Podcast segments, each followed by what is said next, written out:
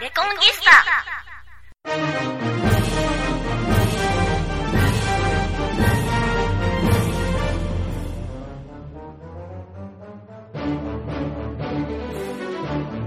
この放送は講談復興協会の提供でお送りします。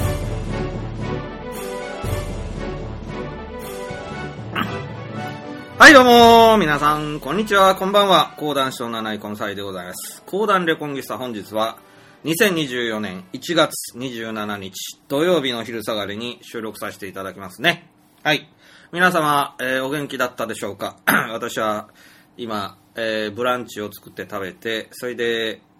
抹茶を入れて泡立っているんで飲みますが、あの、えー朝起きてからゲーム作りを一悶着、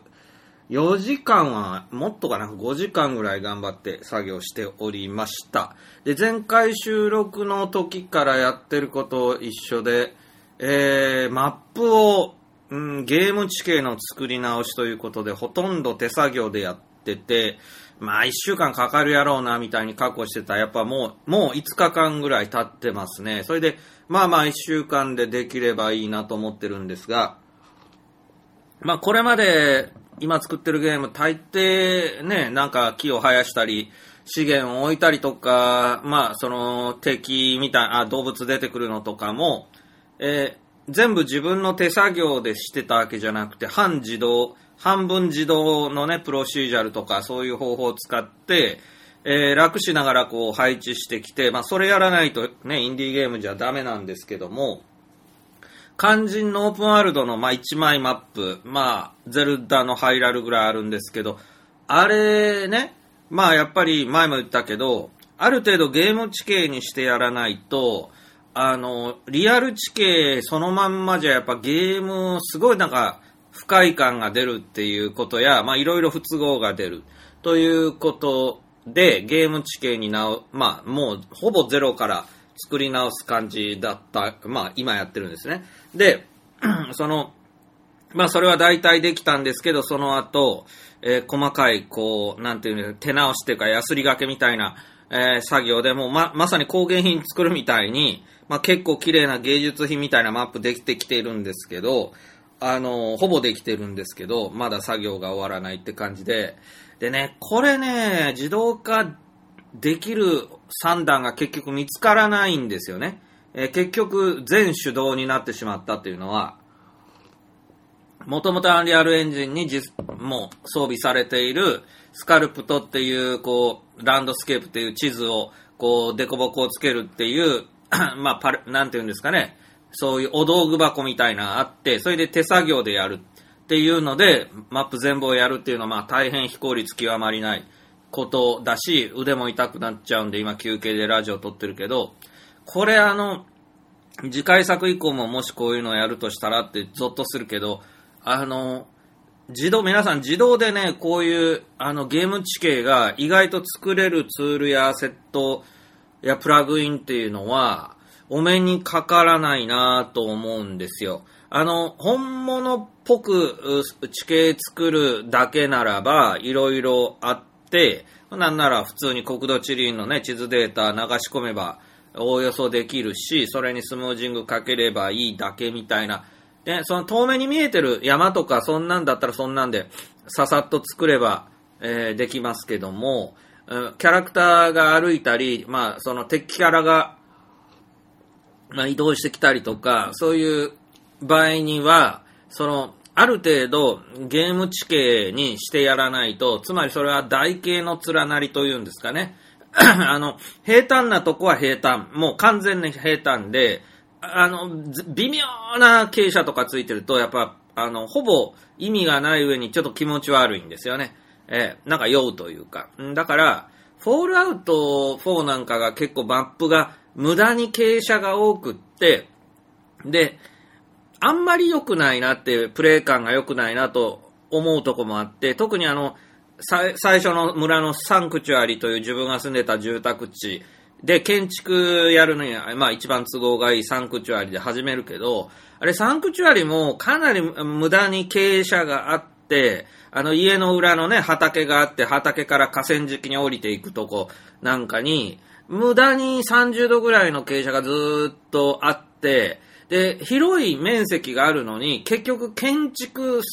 するのすごくやりにくいんですよね。だから結局土台とか置いて平坦にして、階段状にして、え建築すればいいけど、そうするとなんか今度は大掛かりになりすぎてね、なんかあんまりこうイマーシブな感じではない。現実的な感じではないねってなっちゃうから、こう結局使わずじまいで、まあなんか、あの、畑のトウモロコシとかをね、こう植えてしまいみたいな。まあ斜めになってるから、あの畑の植物とか置くにはまあ日当たりもいいかなっていう感じなんだけど、まあ、その整地できないからね、そのフォールアウト4とかは。で、僕のゲームもできないんだけど、それ整地できるゲームならいざ知らず、まあ整地、まあ整地できるバルヘイムでも、やっぱりね、緩やかに、だーっとね、こう、斜めの土地が続くっていう、あの、現実にはまああるんだけれども、ゲームでそれが出てきちゃうと、なんかほんと、あの、何人にも使えない、使えない土地になるんだよね。ね。お茶を飲みました。抹茶をね。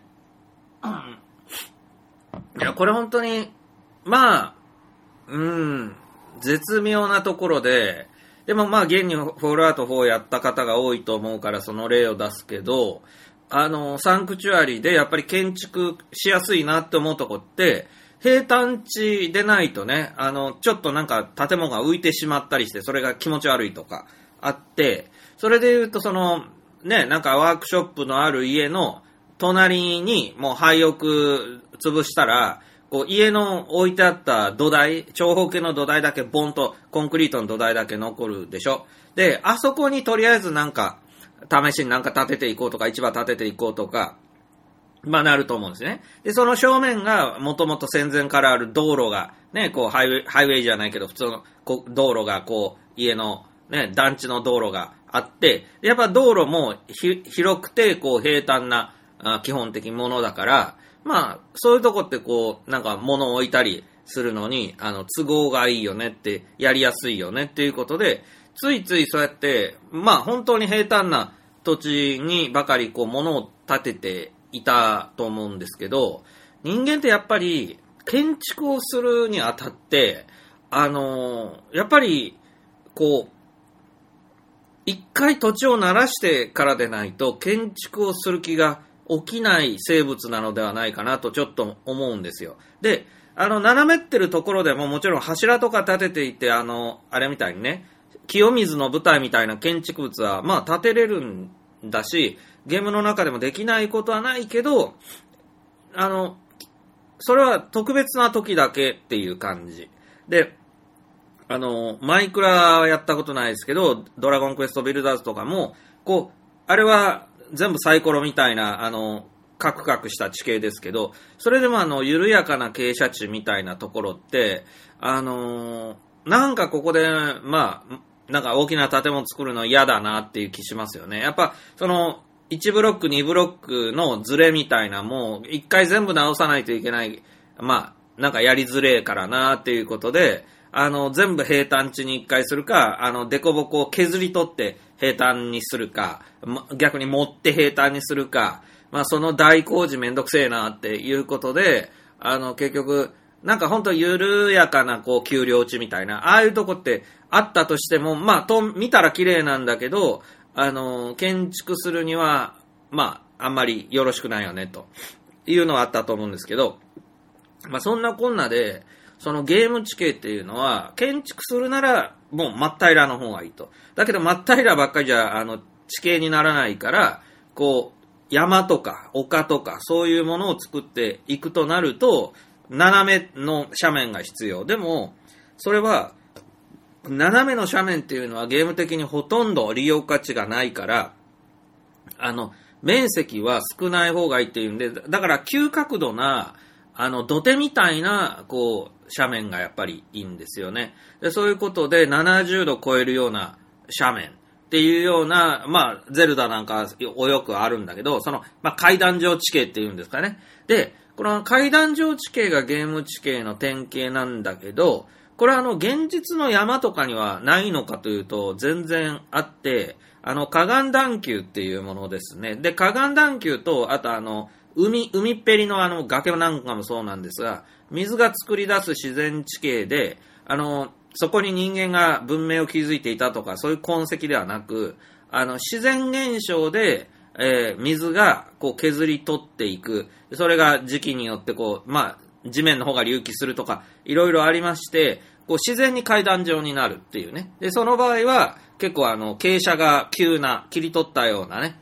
えーああいう地形になって、で、その河岸段丘が、まあ、幅が広い場合もあれば狭い場合もあるわけですけれども、あの、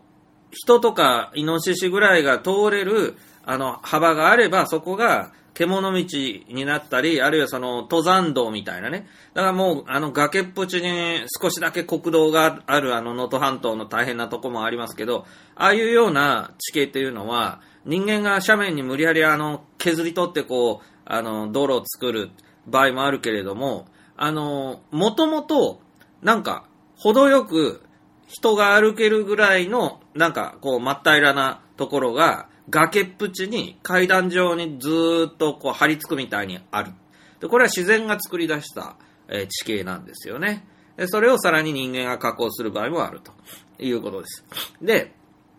まあそういう風にして、やっぱゲームの中に出てくるマップっていうのは、まあどれだけでかかったとしてもおそらくディフォルメをかけないといけなくて、で、ディフォルメをかけるっていうのは、やっぱり、あの、鳥山明先生が、なんか戦車とかを寸詰まりに、まあデザインするみたいに、こう、なんていうのかな、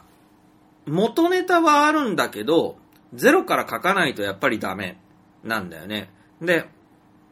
あの、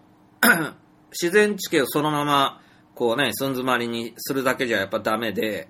あの、特徴を捉えて、まあ、なんかコロッケのモノマネみたいなね、あの、特徴だけ捉えてそこを強化して、それ以外の、まあ、どうでもいい情報は一回全部ゼロに切り捨ててしまうみたいな、まあ、そうやって作った地形が、まあ、ゲーム地形というものになると思うんですが、できればそのゲーム地形を、あの、例えば自然界にある元々のデータから、えーそのディフォルメの過程を、まあ、自動化できればなと、えーつくづくちょっと思ってますね。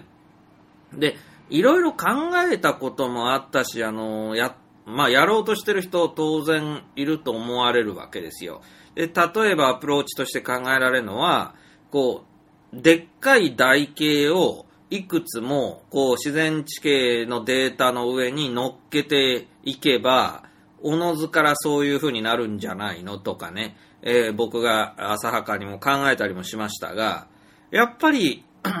うん、それも微妙ですね。で、あの、余計しんどいことにもなったり、重くなったり、まあ、するだろうなっていうのがあって、うん、まあでも、プログラミングとかやっぱコンピューター強い人だったら、それぐらいできるよって、えーいう人いる、余裕でできるんだろうかなと思うけど、えー僕には、僕もね、大概のことは勉強してできるようになってきたんですけど、この2年間。あのー、肝心絡めのマップのこのね、自動で作るっていうのは、ちょっと自分では作り方わかんなくて、結局手動でもうがむしゃらによじ登るように作っております。はい。で、えーっと、作業が、この1週間ぐらい作業が、えーまあ、いわば単純というか、えーまあ、手作業なんですが、頭それ、それほど、集中力がめっちゃいるんですけども、プログラミングみたいなのを一切しない1週間でしたので、えそういう時は音楽を聴いたり、もうプログラミングやる時はもう、音僕の場合音楽聴いたり、ラジオ聴いたりできないんですよ。マルテマルチタスクもともと苦手なバカなんで、あのー無音でやらないといけないので、プログラミングとかの時は、もう一日中静寂の中でやることになって、すごくこう、なんか深刻な気になってしまいますけどね。で、えー逆にこういう、なんていうんですかね、うーん、単純作業の場合は、えー音楽とかラジオを聴きながらやった方が、えー楽しくやれるので、で、音楽も、まあね、ヘビロテの曲はもう聴き飽きたので、自分のラジオ聞くことも多いんですけど、あの、YouTube でちょっといいのが見つかって、紹介されたというか、で、茂木健一郎ってあの、脳科学のいけつかないパーマのおっさんが MC みたいなのやってるんですけど、あの、最先端の、こう、学者先生、日本人のね、東大とか京大とか、すごいそのジャンルはいろいろなんですけど、人工知能、宇宙いろいろありますけれども、そういう先生を呼んで、徹子の部屋じゃないですけど、あの、話を聞くと。それがめっちゃガチで話を聞くんですね。もう、ほとんどその池上彰的な手取り足取りみたいな、ああいうんではない、茂木健一郎は本当にこんなに頭良かったんだなって思えるぐらい、もう知らない言葉どんどん出てきて、それに特にフォローがないみたいな。で、そういう番組で、それ、ピボットっていうチャンネルの、ばえエクストリームサイエンスっていうやって、ピボットっていうチャンネル自体は、なんかやたらビジネスパーソンって僕が大嫌いな言葉ね。ビジネスパーソンって僕は本当大嫌いな言葉で、ビジネスマンとビジネスウーマンだったらまだちょっと許せるんだけど、マンとかウーマンっていうの今風じゃないって言って、パーソンっていう、あ、もう、死ねーと思うわけ。パーソンって言うなーって、せめてヒューマンって言ってって思うぐらい、それは英語的にパーソンが正しいのか知らんけど、あの、パーソンってことは大嫌いっていうね、あの、感じなんですけど、あの、パーソンがね、パーソンってフランス語由来かな なんか知らねえけど、ヒューマンとパーソンのね、多分、あの、由来が違うのかなみたいな感じはするんだけど、ね、マンとかね。なマンと、え、ヒューマンとマンは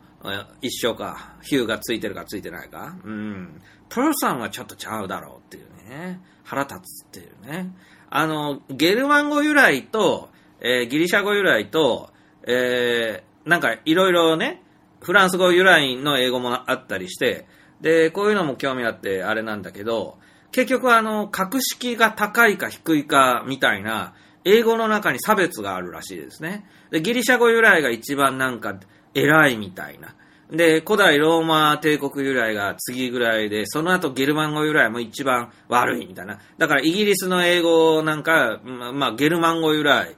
で、その、いわゆる西ヨーロッパとか北西ヨーロッパの、あの、ゲルマン人の本来の言葉。つまりそれは、田舎臭い言葉なんだけど、多分、マンとかは、なんか、ゲルマン語っぽいですよね。マンとか。で、それの女って言ったら、ウーマンとか、もうそんなのなんか、ウホ、ウホ、ウーマンぐらいの、なんかね、洞窟の中で腰身の一丁の奴らの言葉としか思えない。ウーマンとかね。これギリシャ人がヒポクラテスとかしか言わないギリシャ人がマンとか言わないだろうみたいな気は勝手にするけどな。知らん。うん。それはなんとかマンティスとかギリシャ人も言いそうやから、それは知らんけどな。うん。な脱線しております、今日も。今日も楽しく脱線しております。はい。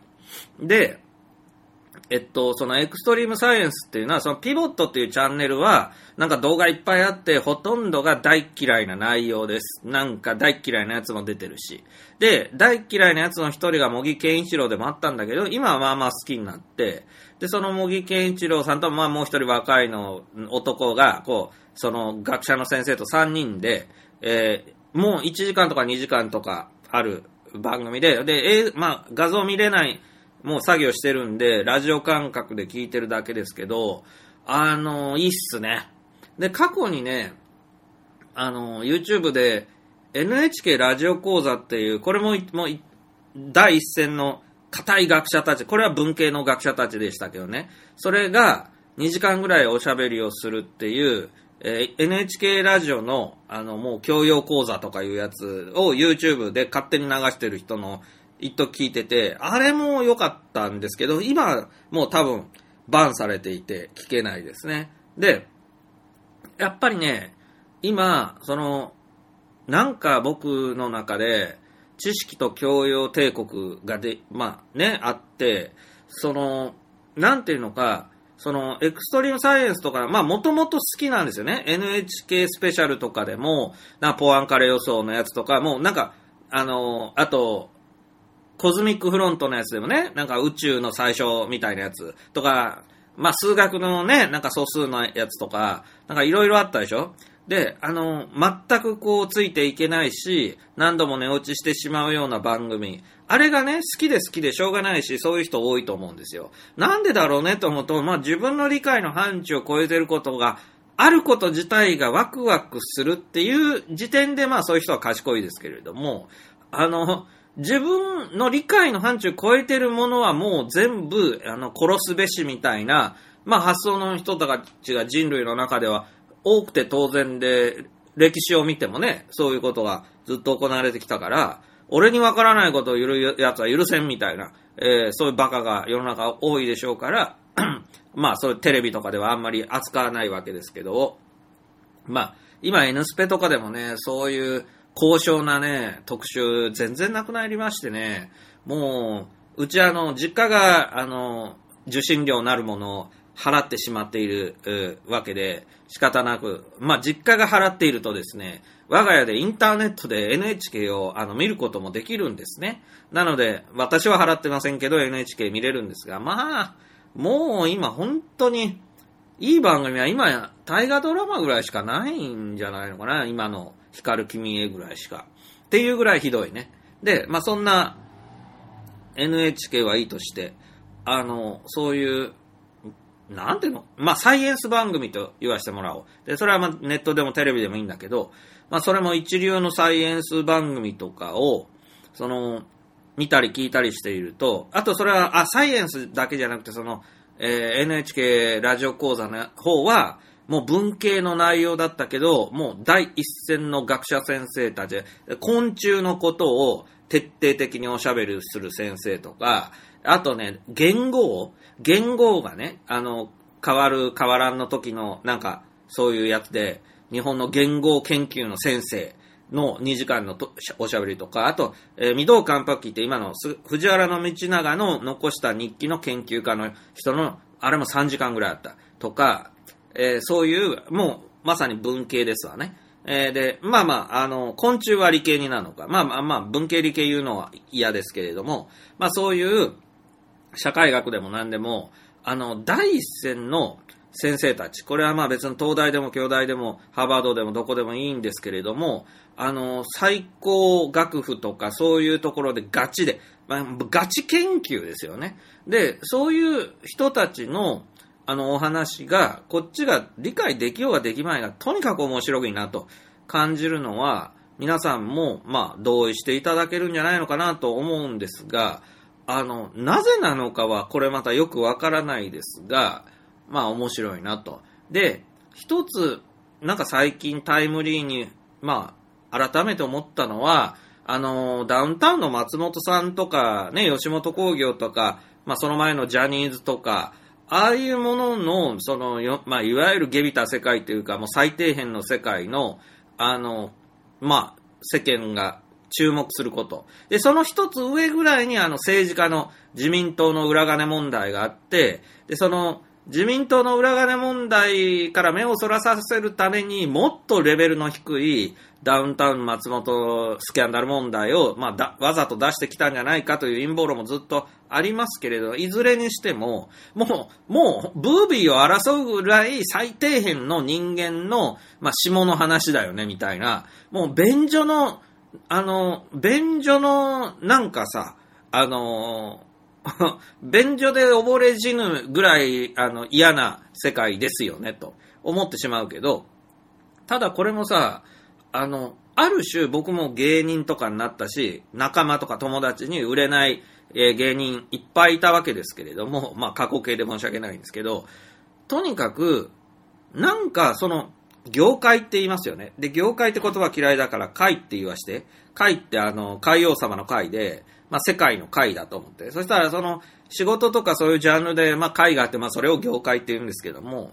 業界業界でさ、その、ある種の、なんていうのかな、星みたいなのがあって、で、まあ、お笑い業界だと間違いなくその、星は、スターは、ダウンタウンだったんだと思うんだけど、それが、あ、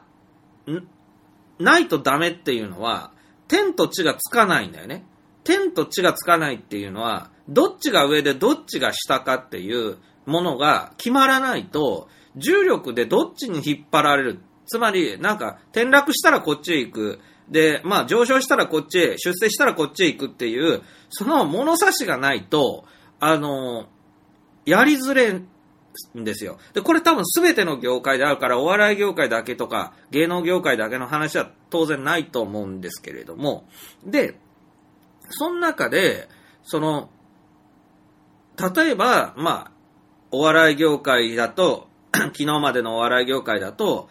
女にモテたい異性にモテたいちやほやされたい売れたい金儲けたいやりたいみたいなね。えーそういうことやったわけです。まあ非常に古典的と言ったらいいんですかね。多分戦国時代の、まあ、ひどい秀吉とかと気合いそうな世界ですよね。だからかなりもう、現象的だから馬鹿にはできないんだけど、かなり時代遅れでもある、その、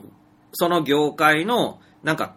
えーグラフを最初に作った時に、これ縦軸なんですか？みたいな。その縦軸ですよ。横軸はまあ時間やねんけど、縦軸はな、みたいな。この場合、縦軸は、あの、なんていうの？お笑い業界とかの芸能業界は売れる売れへんやねん。人気あるないやねん。みたいな、まあことで、でこれがないと何に頑張っていいかわからんみたいな、まああるわけですよね。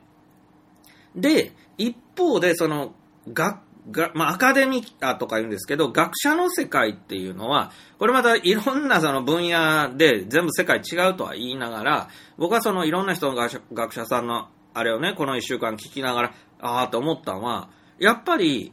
その、茂木健一郎の質問なかなか良くてさ、その、まあ、よく聞かれるでしょ、何の役に立つんですかみたいに、国の人とかからよく、これは何の役に立つんとか、何に使えるのとか聞かれるでしょうとか、聞かれ、そういう質問をする。その時どう答えてますかみたいな質問をすると、大抵の学者さんが、いや、僕は正直に、何の役にも立ちませんって答えてますって、あの、言う人が多くって、で、その、じゅつまり自分で、まあ、宇宙の最初を見たいとか、あとその生命の最初を知りたいとか、まあなんか自分で不老不死になりたいとか、えーいろんな研究をそれぞれになさっている言語学の先生もいればいろいろいるんですけど、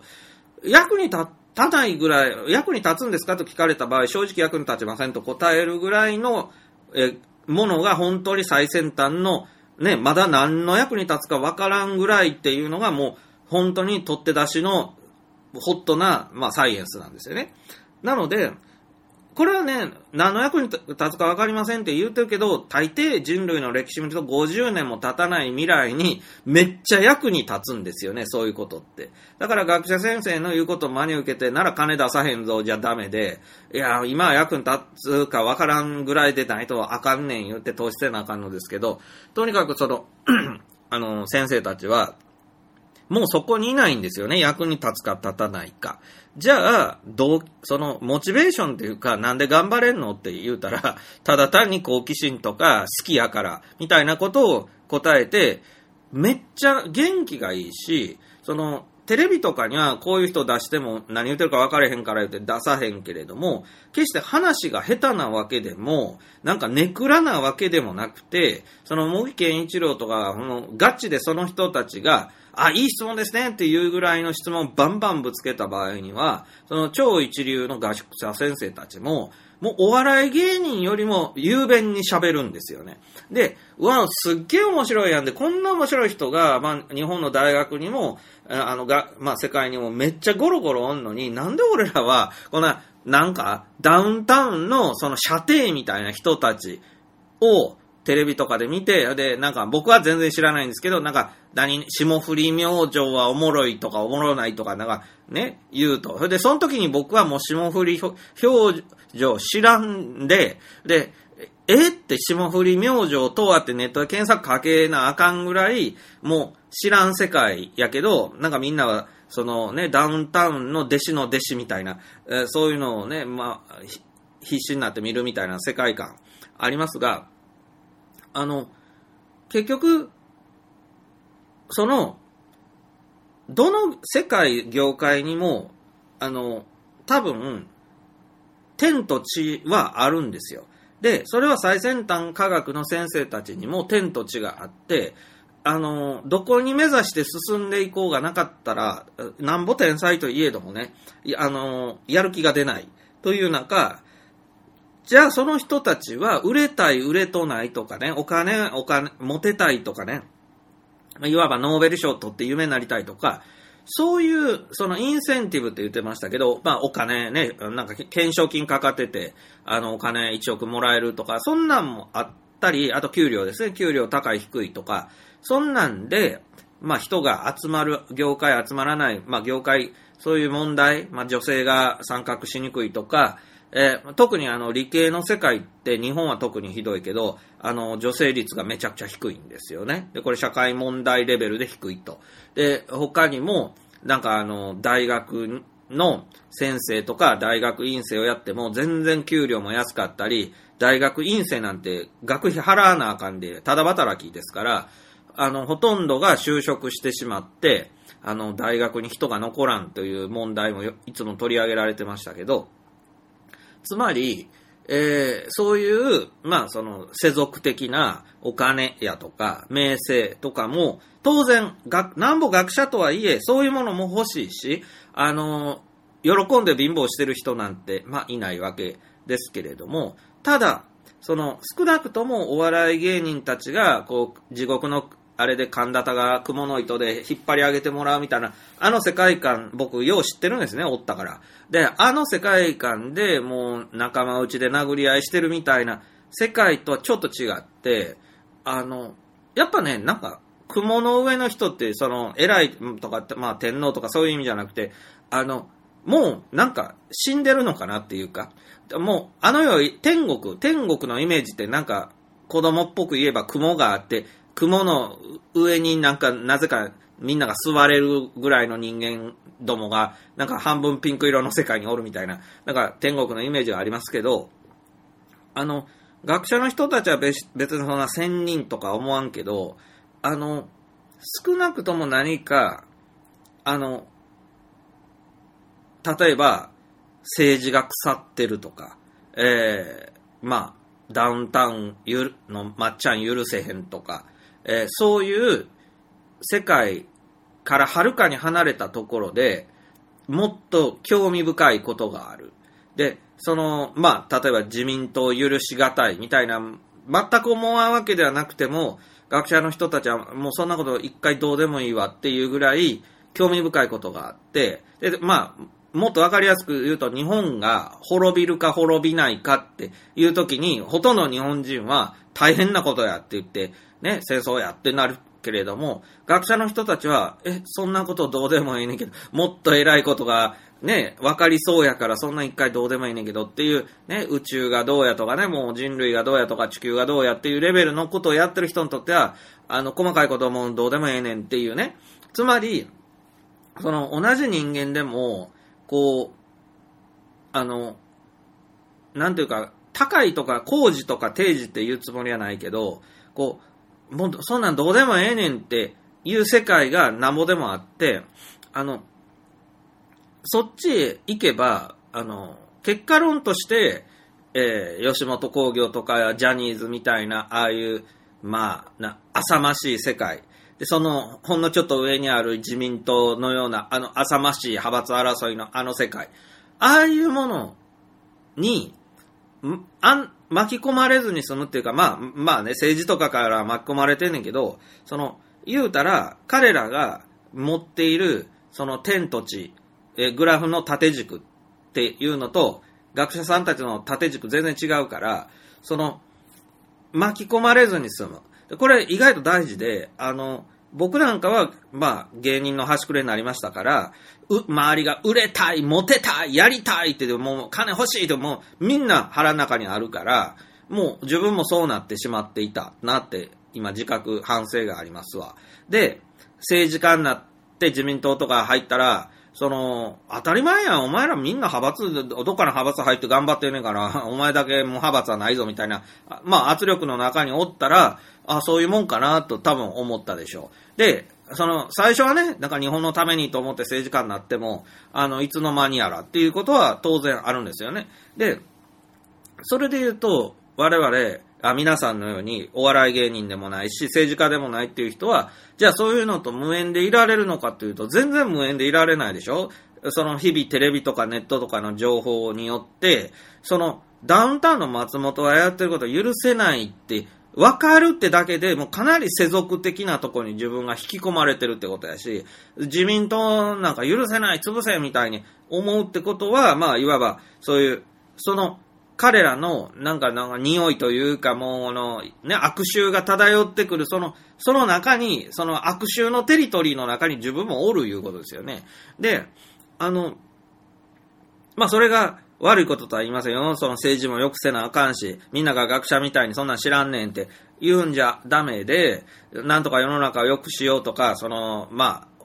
パワハラセクハラこういうのな、な、なくしていかなあかんっていうのは当然そうやし、あと我々庶民は、みんなが、あの、雲の上の人にはなれませんので、ある種その庶民の維持として、この週刊誌的な世界っていうものに身を置かなあかん部分はあると思うんですけど、でもやっぱりそれが、なんていうのかな、ストレスになってるなっていうことなんです。その、僕がその学者先生たちの話を聞いていてめっちゃワクワクするっていうのは、お笑い芸人のその、まあネタね、M1 とか見ててもやっぱ笑いましたよ。面白いなとか思うんですよ。ただ、その学者先生の話を聞いてわけわからんけどすげえなって、で、めっちゃ楽しそうに喋るなっていうのと、お笑い芸人だってその舞台の上ではめっちゃ楽しそうにその漫才をやったりコントをやったりして、わ、すごいなって思うんやけど、なんか、このストレスなんですね。このお笑い芸人さんたちとかの、まあ、やってる、その、成果物を見てるときに、ワクワクしないというか、まあ、その、自分はこんなにスターになれなかったっていう、なんかね、ネガティブな感情も湧いてきたりとか、まあ、するのもあるんでしょうね。もう学者先生だったら、もう全く太刀打ちできないから、そういうのがないのかもしれないけど、あの、とにかく、この、なんていうんですかね、多分、縦軸の違いやなと、まあ思うわけです。で、ちょっと話、わかりやすく戻すと、その、ほぼ9割方の、まあ、人類は、えー欲で動いていて、まあ、その、学者もよくありますけどね、その、お金持ちになりたい。貧乏は嫌だ。これ当然あります。僕もあります。で、あと、モテたい。えー人気者と人気ないやつやったら人気者の方がええ。で、やりたい。えー子孫増やせるか増やせないかやったら増やした方がええとか、えー他にも、ね、なんかそういう才能あるなしみたいなんとか、まあ、通り、あるじゃないですか。で、これっていわば、あの、テレビで僕も大嫌いな番組で、プロフェッショナルと、あと、何や、あの、カンブリア宮殿じゃないや、えー情熱大陸。で、あれなんかが、いわゆる、評価基準としている、こう、こっちが上でこっちが下みたいな世界観ですね。情熱大陸ですよ。チャチャチャチャチャですよ。で、まあ、スポーツ選手もいればいろいろおるでしょう。映画監督とか、中には学者もおるかもしれんけど。で、ああいうものが、こう、その、こっちが進むべき方向、こっちはダメな方向みたいな、こう、まあ、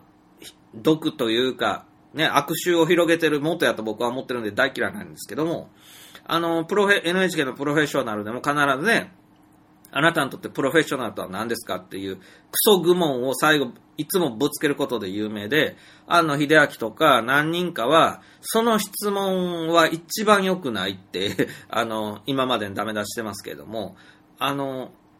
でもそれでもやめないんですよね、その NHK でもその質問を絶対やめない。で、そういう、その、つまりそこにはプロは偉くてアマチュアがダメだ。という素人がダメだみたいなのがあるわけですね。で、これがよくあの、ダウンタウンのまっちゃんが言ってた、素人はこれやからみたいなことですよね。で、じゃあまあ芸人のプロはいますよね。で、プロと素人の差はみたいに言うんですけど、でも結局それってなんかヤクザの物差しなんですよね。ヤクザがそもそも素人っていう言葉を、クロートと素人っていう、黒と白ですけれども、まあこういう言葉が江戸時代から、まああるわけですね。最近あまりクロートって言わなくなって、プロってなってるだけなわけですよ。だからこの、苦労と素人差別みたいなのっていうのは、もちろんこう YouTube とかネットによってもうすでに崩壊してるのに、未だにそれが、あの、あるんやっていう、プロはやっぱり違うな、奴はプロだ、みたいなことを言いたくてしょうがない人たちがどうしてもいて、で、この、あの、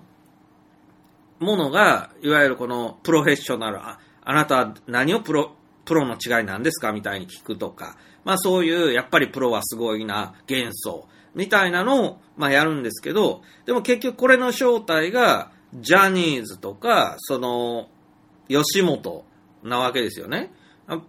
で、プロの、まあ、得た否認というか、否認ですか。プロの、だって、売春でしょ？ジャニーズのやってることは売春。それから、えー、アイドルグループとかのやってることはほぼ売春。で、まあまあ、売春っていうか、あの、踊り、踊り子みたいなことですか？で、まあまあ、でもずっと日本で言うと、まあ、得た否認、否認ですか。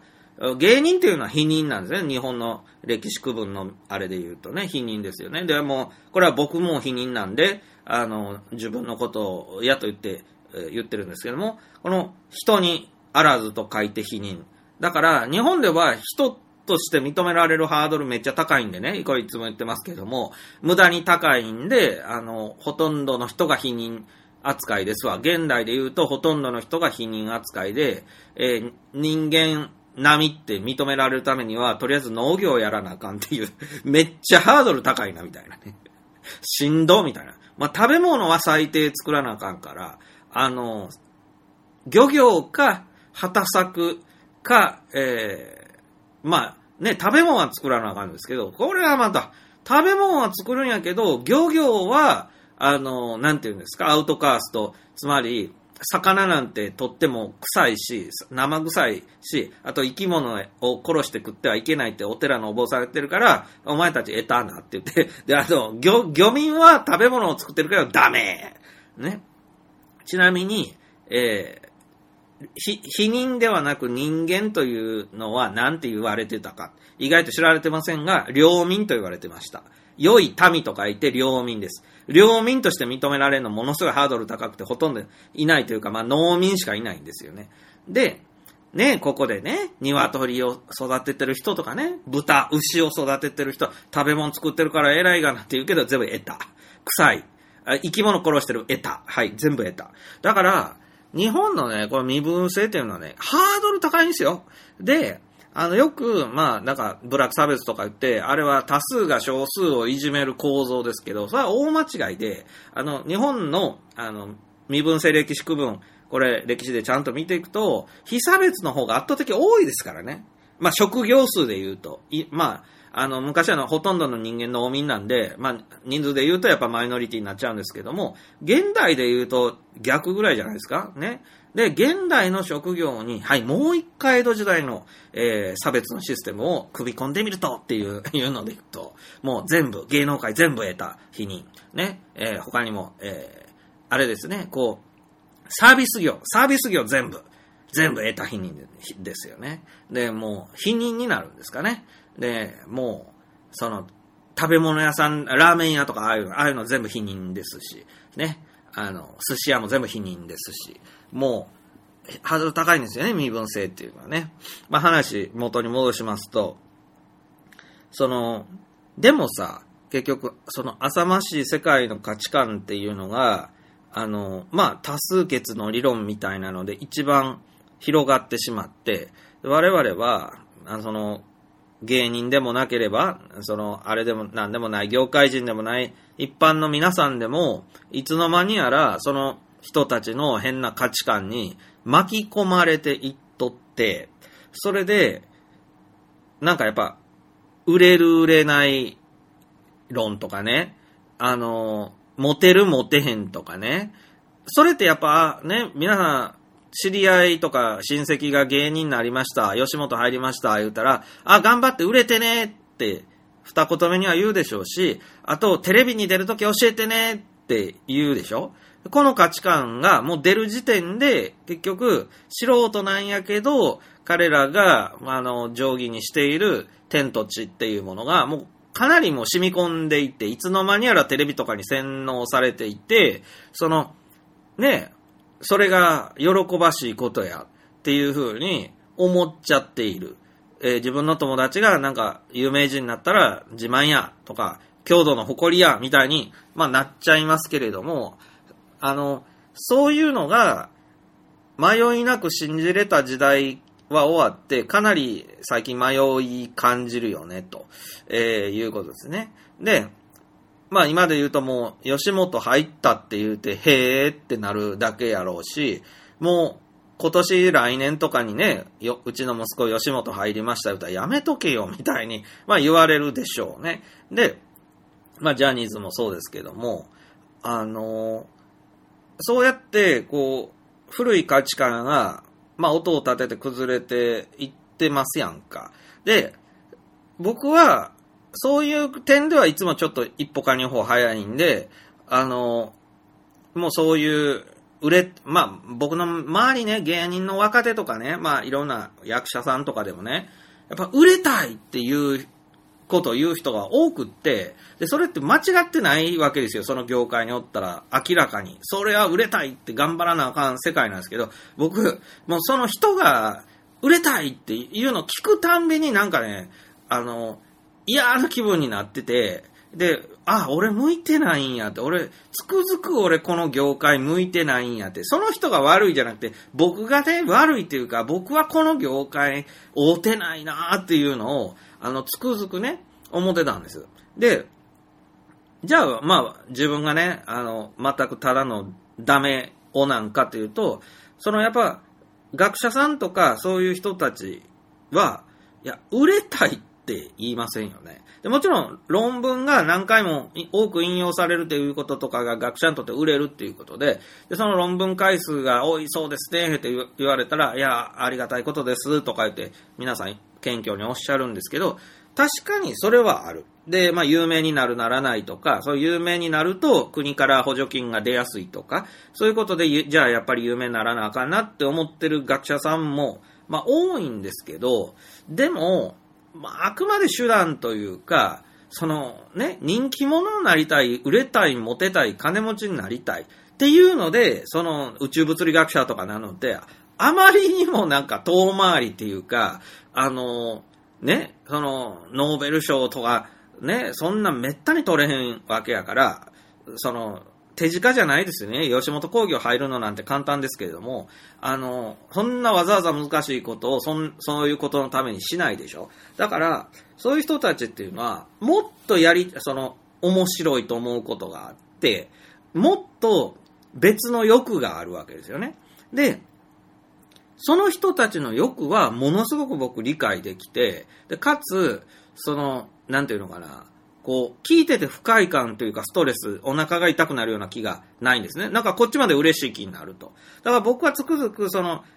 一流の学者先生のお話とか聞いてて、俺もできるかもなんて全く思わないですよ。もう、ああ、俺は勉強してこんかったから、こういう人たちとはね、一生、まあ、会って話することもないやろうし、あの、そういう、もう別の世界の人なんやなって思うけど、でも、あの、この人たちのおしゃべりは好きやし、この人たちのその、なんか生き生きとした感じ、もう自分より年齢若い人も多いんですけど、なんか、あの、年取らへん感じっていうか、こう、本当によく喋りますよね、学者の先生って。その、自分の興味ある分野の話をしていいって言われたら、めっちゃよう喋りはるんですよ。で、あの、それが、不快感がないんですよね。で、なんか、わざと嘘ついてるとかいう学者、まずおらんですよね。あの、お笑い芸人とかって、もちろんこう、炎上のこともあんねんけど、あの、テレビとかでも、クイズ、さあここでクイズですって言われたら、あ、わざと間違えなあかんよな、俺って、ほとんどのお笑い芸人が真面目に思いますよね。そういう世界ですよね。で、あの、ちゃんと答えたら、お前何、何、正解しとんねん、ボケがって言われるし、なんかチコちゃんとかでもね、つまんねえやつだなとかチコちゃんが言うでしょ？で、いや、お前ふざけんなよって、チコちゃん早終われって思うんですけど、あの、で、わざわざ間違えてあげるっていうのが、番組的にはいい。なぜなら、視聴者もアホやから、視聴者も、ま、どうせ間違えんねんから、タレントが正解出したら、視聴者さんかわいそうやろっていうことで、視聴者並みにアホであれみたいな、あの、その忖度っていうかね、あの、空気読めよっていうのは、その根本的に視聴者はバカにしてるのもあるし、実際に視聴者がバカなのかもしれない。と思うと、まあ、嫌な世界ですよね。で、その、お笑い芸人ってみんな、まあ、売れてる人なんて、それこそ東大行く人より頭いいぐらい頭いいと思うんですけど、その頭の使い方が、ものすごい無駄なことにエネルギー使ってるわけじゃないですか。ここでわざと間違うとかなあかんかなとかいうことを必死に空気読んだり、なんかもう瞬発的に面白い返しをするとか、あれもものすごいことやと思うんですけど、でも本当に頭脳エネルギーの無駄遣いやなっていう、その、大したことじゃないことに才能使使ってるよなとか思うし、その、なんか、どんだけ優れた人でも、そのお笑い芸人とかね、あの、結構長続きせえへんっていうか、あの、他のお笑いの人に代用が効くんで、まあ、大このお笑い大体もう飽きてから別の同じぐらいのレベルのちょっと味の違う芸人さんおらんかみたいなことで、どんどんどんどんこう変わっていく世界ですよね。で、なんかね、もうその世界の、あの、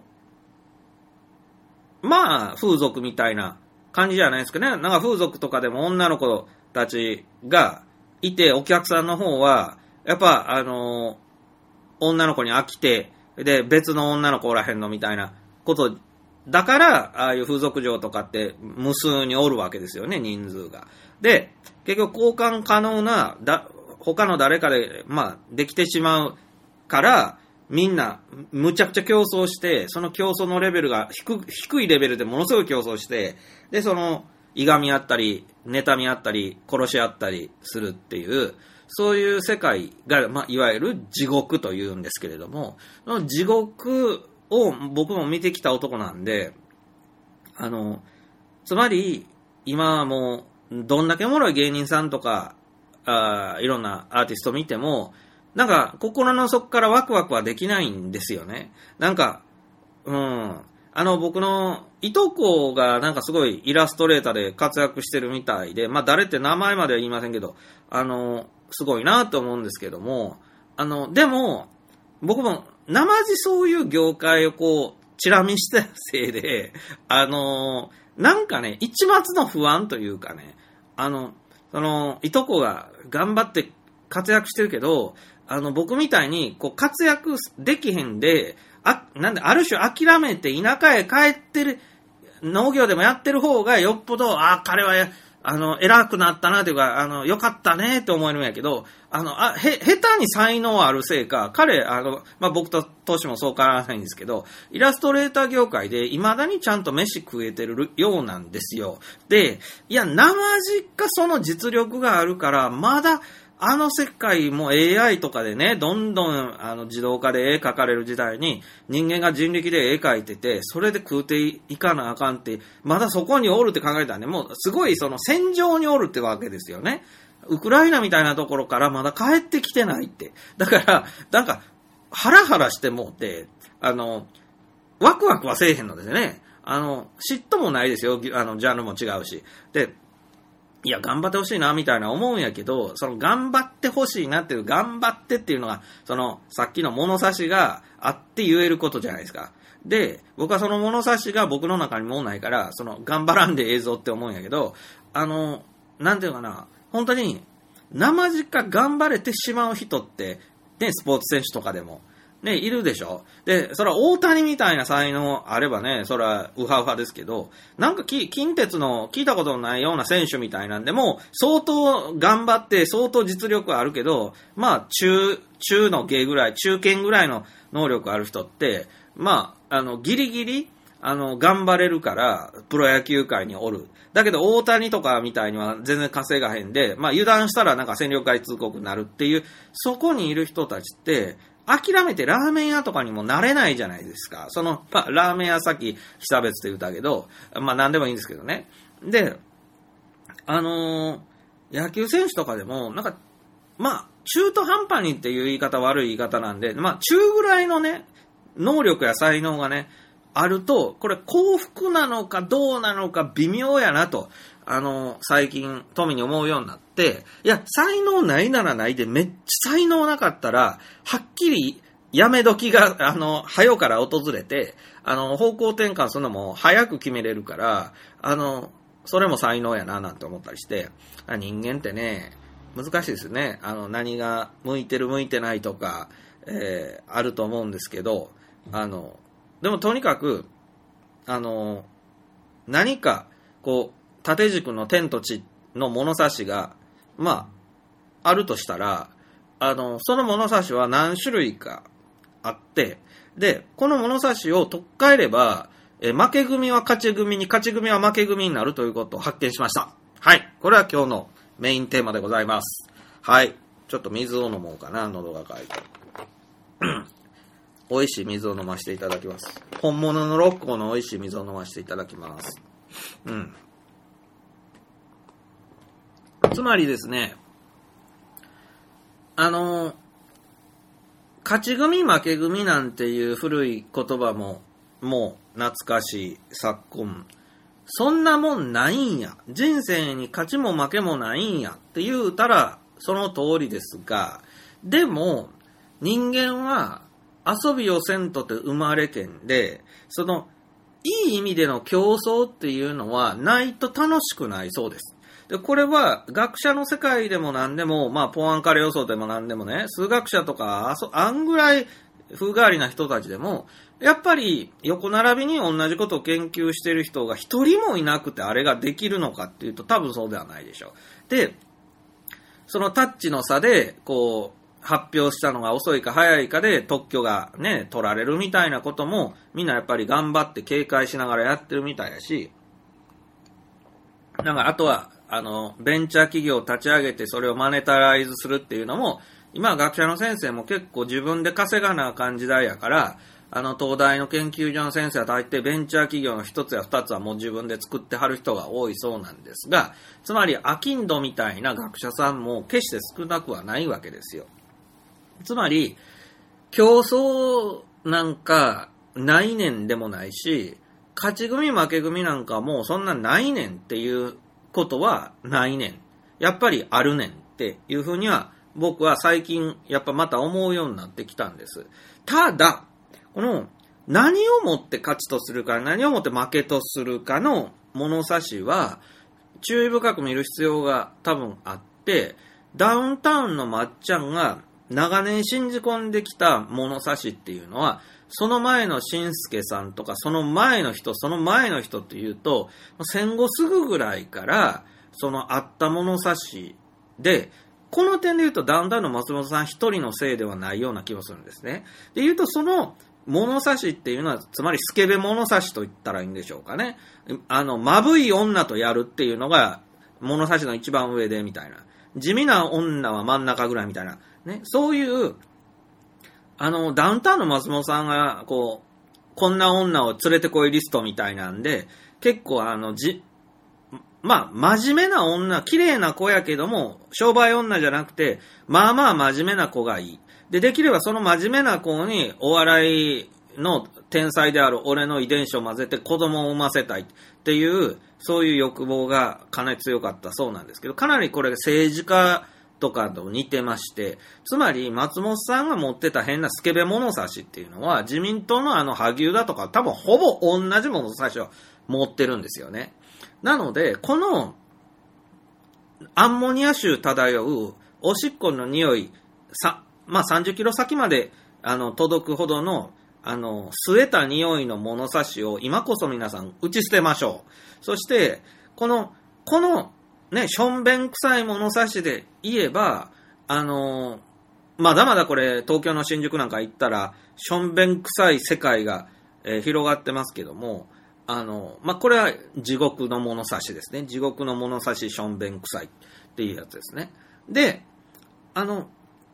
まあ、僕の知り合いにもこの物差しを信じて疑わないで握りしめてる人はいっぱいいるんですけれども、とてもバッチリので、この物差しが、あの、すっげえ恥ずかしい物差しだよねっていうことは、ついに世の中が気づいたというか露呈してきたから、ジャニーズもああなったし、吉本もこうなって、まっちゃんが、前までめっちゃヒーローかっこいい人って思われてたんが、もう今松本さんの画像を見ると、なんやこの汚い男はって、もうなんか筋肉あるのも恥ずかしいっていうぐらいに見えますよね。で、やっぱり松本さんのあの、顔の皮膚のたるみ、あれがやっぱりあの、伝統的な被差別民の顔のあの、皮がこう余って垂れてる感じ。あれって、あの、伝統的なんですよね。それで、日本で言うと、あの、ああいう人たち。それから、世界で言うと、なんかユダヤ人とかも醜く書かれるときに、なんか、ああいう感じ書かれるんですけど、あな、やっぱ人間ってね、悪いことっていうか、なんか、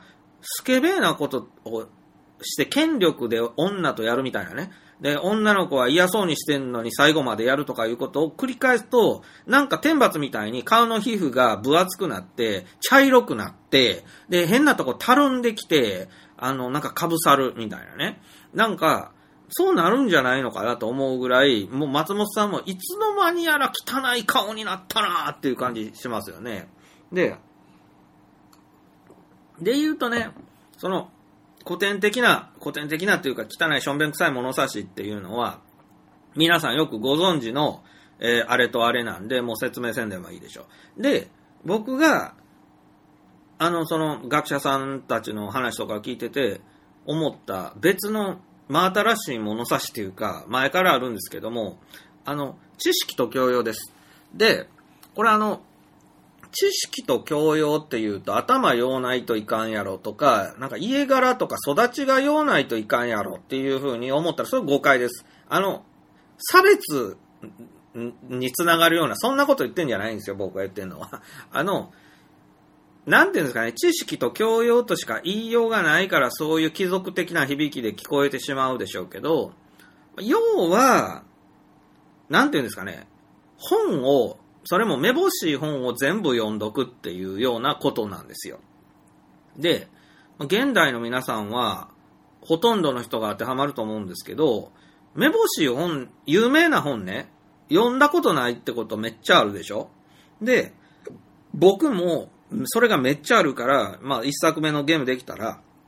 それに時間費やしたいなと今思ってるんですけど、まあ例えば紫式部の源氏物語全巻、これ、まあ学校で習ったけど、読んだことないよねっていう人手挙げて言うたらほとんど手挙げるでしょ？まあ面白ないからねみたいなんで手挙げますよね。で言うと、あれ結構バカなら昔の日本の学校教育で今でも教えたらあの古典のあの一番わけのわからん古典という授業の中に出てくる大鏡、枕草子、北条記、えー、土佐日記、伊勢物語。で、この辺ってタイトルだけ知ってるけど、中身まで読んだことある人って、多分超少数派で、ほとんどの人読んだことない。あ、あったとしても1個か2個。っていうことですよね。で、軍記物まで入れると、まあ、平家物語、えー、と、南北朝のやつは、あれは、太平記、えー、それから、あの、源氏が、な、なんやったかな、あの、北条家の残したやつとかね、えー、なんとか、吾妻鏡。とか、まあ、歴史書なのか、プロパガンダなのかわかんないですけど、まあ、軍記物文学というかわからないんですけれども、まあ、どの辺まで入れたらいいかわかんないですけどね。それから中国の古典まで広げると、まあ大変なんですけど、でもまあ僕らでも昔高校とかの授業で、理白とか徒歩とか出てきますよね。で、あと、まあ、その、論、論語みたいなんで言うと、まあ、師匠五教というともう、それだけで膨大な量ですけど、あるし、あとな、何ですか、老子創子の、えー、やつですね。この辺はいいですけども、僕も大好きなんですけども、えー、その、哲学書みたいな、東洋哲学書ですか。で、これ広げていたきりないんですけれども、あの、ありますやんか。で、あと、古典って言うたら、あの、おとぎ話みたいなんでも、まあ、あって、えー、かぐや姫、竹取物語、それから浦島太郎、えー、天皇のあれとか、な天の羽衣のやつとか、あ、あと、古事記日本書紀ですね。これもおとぎ話、半分おとぎ話。で、こういうのもね、種類めっちゃありますから、まあ、キリがないっちゃキリがないんですけど。で、まあ、一寸法師、金太郎。あの、金太郎僕読んだことないですけど、結構みんな金太郎って誰でも知ってるけど、金太郎の本、内容自体を読んだことある人少ないですよね。桃太郎は知ってても、みたいなね。で、そういうようなこととか、あのーあと、なんか、明治大正、まあ、夏目漱石ぐらいの人やったら、当然読んでる外国文学みたいな、ドストエフスキー、罪と罰みたいなとか、なんかありますよね、シェイクスピアの、えー、戯曲何本かとか、あの、当時ね、昔あの、今ほど情報が多くなかった時代って、図書館ができたうひょうみたいに行ったら、もうあの、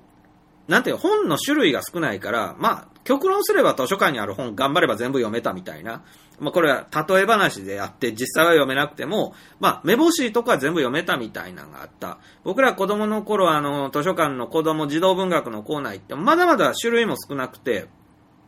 外国児童文学言ったらなんか、ね、もう、あの、ガリバー旅行記、えー、ナルニア国物語、ゲド戦記っていう、もう、その、超有名なところぐらいしか置いてなくて、みたいなありましたよね。今はもうそれが数もっと増えて、ハリーポッターまで含まれるんだと思いますが。で、そういう、まあアニメでもね、昔のアニメだったら大体これとこれ見れるんだけど、でもカンブリア爆発期みたいな迎えて、そして現代まで無数にアニメ作られてます。だから、アニメオタクがアニメ全部見ようと思ったら倍速で見ても一生かかっても追いつかんみたいになってるから、あの、いわゆる情報の洪水になってから追いつこうとすると絶対無理。絶対無理なんですけれども、上流に遡、歴史を上流に遡ってくると、まだ大河にもなってない、洪水になってなくて、大河になってなくて、中、中流河川ぐらいで、そのさらに上流ってはまだちょろちょろの川ぐらいの頃。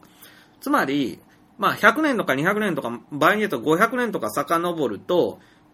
文学の数自体が減りますよね。それを古典文学って言うたらいいと思うんですけど、日本だけでも結構日本って文学豊かな国ですからね、紫、平安時代から鎌倉時代ぐらいまでの間だけ見ても、まあ、古事記日本書紀から始まって読まなあかん古典ってめっちゃ量ありますよね。で、その中で、あの、いきなり古事記とかでかいのかかって、難しいのかかるよりは、わけわからんですからね、日本書紀とか。かかるよりは、あの、竹取物語とか、あの、短めのからかかって、で、源氏物語とか、まあまあ、ボリュームあるのでもいいけど、いき、あの、太平記とかね、あの、めっちゃ長いのは後回しにしてみたいなんで、読んでいったら、あの、どうなるかっていうと、これは知識と教養が身につくということなんですね。で、あのなんて言うんですかね、こう、その、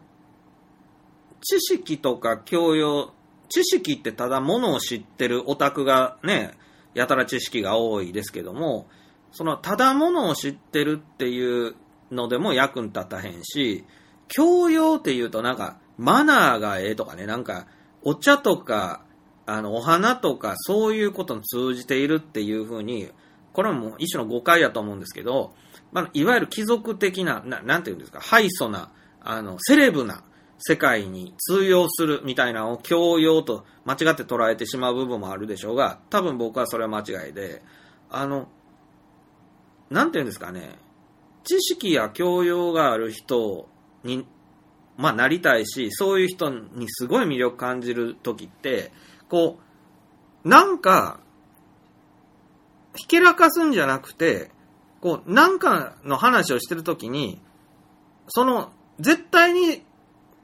大鏡を読んどかないとそれ言えないだろうっていう引用ギャグみたいなの言えるとかなんですよね。で、まあこれお笑い芸人とかでも仮に、まあまあ、又吉さんとかですかね、なんかめっちゃそういう知識や教養がある人やったらそういう答えれるみたいな、ありますよね。なんかそういうなんかあの、明治天皇って言葉がすぐ出てくる人とか尊敬するんですけどね、その、女の子とかでもね。で、その、なんか、こう、知ってな、出えへんわけですよ、何でも。で、でも、必ずしも、それをひけらかす必要はないんだって。ただ、とにかく、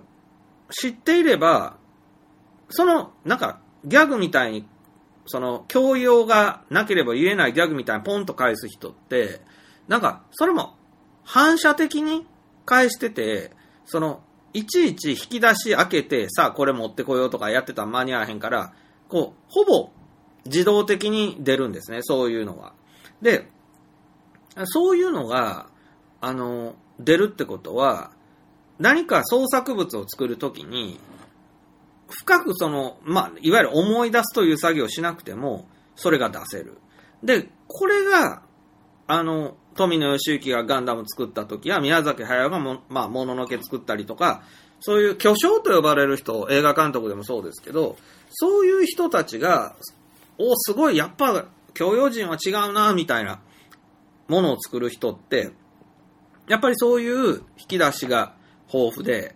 で、それが、なんか、ある人が、まあ、偉い、ない人が偉ないっていう、この物差しを仮に作ったとしましょう。これがね、いいか悪いかって一回置いといて、その、いわゆるめぼしい古典文学とかを一回全部読んだことがある人と全く読んだことがない人で、あの、いわゆる優劣がつく勝ち組負け組物差しが新たに作られたとしましょう。で、こっちにダウンタウンの松本さんが大事にしてきた、売れる売れへん、モテるモテへん、やれるやれへんっていう、こういう、あの、しょんべん臭い物差しが、まあ、あったとして、で、これを、ポンと取り替えたとしましょう。あなたの中で。で、松本さんの、というか松本さん以外の多くの日本人が握りしめているそのしょんべん臭い物差しで、すでに優位な位置にいるお前らなら、それでいいんじゃないのって。俺は勝ち組だと思える、あの、がん、まあ、彼らの言う頑張ってきたし、それで、そこそこ真ん中より上におるから、俺は今更物差し取り替えたくないっていう人は大勢いるでしょう。そういう人はいいじゃない、そのまんまで。で、でも、僕みたいに、今現在の、もう、年齢的に取り返しがつかないような、ね、中高年になってから、その、ふ、古い物差しで言うと、もう負け、負け確、負け組確定みたいな人、大勢いると思うんですよね。僕の同世代には大勢いると思うんです。まあ、例えば結婚できてないとかね、そういうようなことも含めて、その、負け組確定みたいな。まあ、韓国人の物差しと言ってもいいですよね。あの、チョンガーユでね、独身者を一番下げすむっていうのは、韓国の文化なんで、その結婚できてないってチョンガーっていう、それももう朝鮮の物差しですよね。だから、まあダウンタウンのまっちゃんがね、そういう人やって言いますけど、あの、なんかそのしょんべん臭い物差しってアジア的な昔からある、うん、で、まあその物差しを取り替えると、あ、その古い物差しだと負け組確定の人が、その、なんていうのですかね、こう、もう一回、え勝ち組になれますよね。つまりね、このラジオ聞いてる君がさ、あの、古典文学とかさ、全然読んだことない場合にはさ、その物差しとっかえても、あの、負け、負け組なわけよ。だけど、あの、勝ち組になるのは簡単やん。この僕の提案する新しい物差しって、あの、教科書に載ってたような古典文学を一通り全部読めば、それで済むわけよ。で、それを知ってる人が偉くて、読んだことがない人が偉ないっていうんやったら、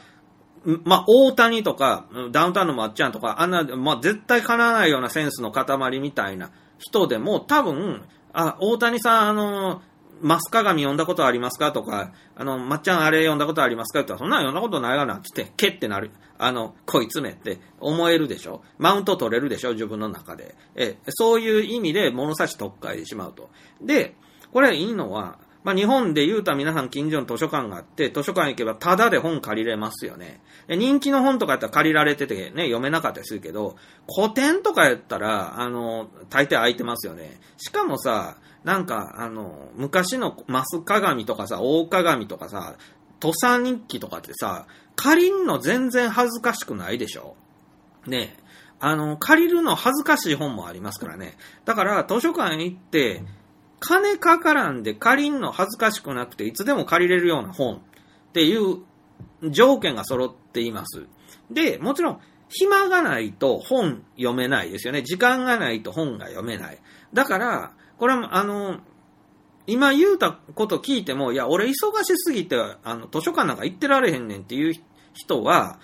それでさらに負け格やったら、お前救いようないでって。で、だ、だから僕はいつも言うのは、そこまで負け格の人は、まあ、何としてでも暇を作ってくださいと。それは仕事辞めるでもいいし、何でも、とにかく、あの、時間も作れない。で、負け組で、金もなくてモテないで貧乏なのに、暇もない、時間もないっていうのは、お前、よっぽどアホやねんでってことだよね。だって、失業してて、することなくて、貧乏でモテなくて、ただただ暇っていう人は、まだ見込みあるんですよ。で、そんな人は、それは仕事してないから、一日中暇やなって当たり前ですよね。でもまだ見込みがある。でも、その人と同じレベルやのに、さらに暇までない。忙しくてしゃあない人っていうのは、よっぽどあかんねんってっていうことですよね。何かお前、完全に間違ってんでっていうタイプの人でしょうね。まあ、ギャンブル狂いしてる人とかそうかもしれませんね。で、まあ、その人たちはゼロではなくマイナスにいるから、まあ、マイナスまで落ちてる人、ちょっと僕救いようないんですけども。あのまあ、とりあえず、いろいろやってはみたけれども、人生それほど、ね、思ってたほどうまくはいかなかった。で、まあ、年も行ったらね、アルバイトとかもね、雇ってくれませんよね、35を超えたら。でそういう中で、あの、時間ばっかり余っちゃって、で、あの、何、まあ、今更何をやっても浮かび上がれないな。だから、ネットで悪口書いたり、あとはなんか、あの、アイドルの、えー、推し活をやるとか、なんか、とりあえず時間潰れるけど、一つも幸せにならへんことにハマってしまう人とか、えー、カンコレをやり続ける人とかね。まあ、いますよね。で、いや、でも、結局、そんなことよりは、あの、それ、何倍やってもね、やっぱ人生勝ち組になれないんですよ。で、あの、もう、人生負け組勝ち組というその概念すらなくせばええねんって思うかもしれませんけど、先ほど言ったように、人間は適度に競争社会の中にいなければ、まあ、死んでるのと同じぐらい無意な存在になるので、やっぱりですね、あの、自分の中でゲームみたいなものをやらないといけないですね。これゲーム理論と言ってもいいかもしれないですけど、あの、なんか、セールスマンとかが、こう、あの、営業成績を上げる人たちが、その、給料が歩合制で上がるから、もちろん営業成績を上げたい、頑張るんやっていうのは当然なんですけど、それ以外にも、もう自分の中の、これはゲームなんだというね、その、営業成績を上げていって、なんか会社の中の順位表でトップになって、みんながすごいすごいとか言ってもらうのが、それ自体が目的で楽しいんやっていう人が、あの、営業マンとかには多いそうなんですね。で、まあ僕はそういうもう大嫌いな世界ですから、あまりその話したくないんですけど、でもその人たちも単にお金のためだけとかそういうこと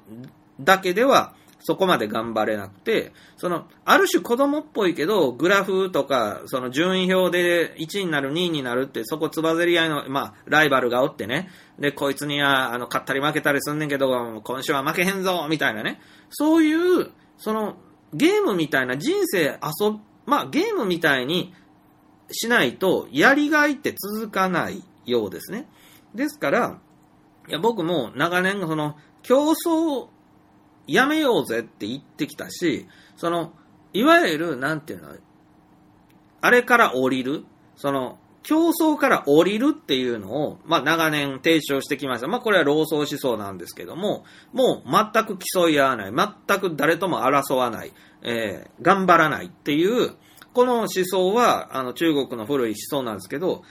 それは寝そべり族ですね。中国で今絶賛寝そべり中の寝そべり族なんかはそうなんですけども、でも、健全かというと、僕もそれも実際やってみても思ったんですけど、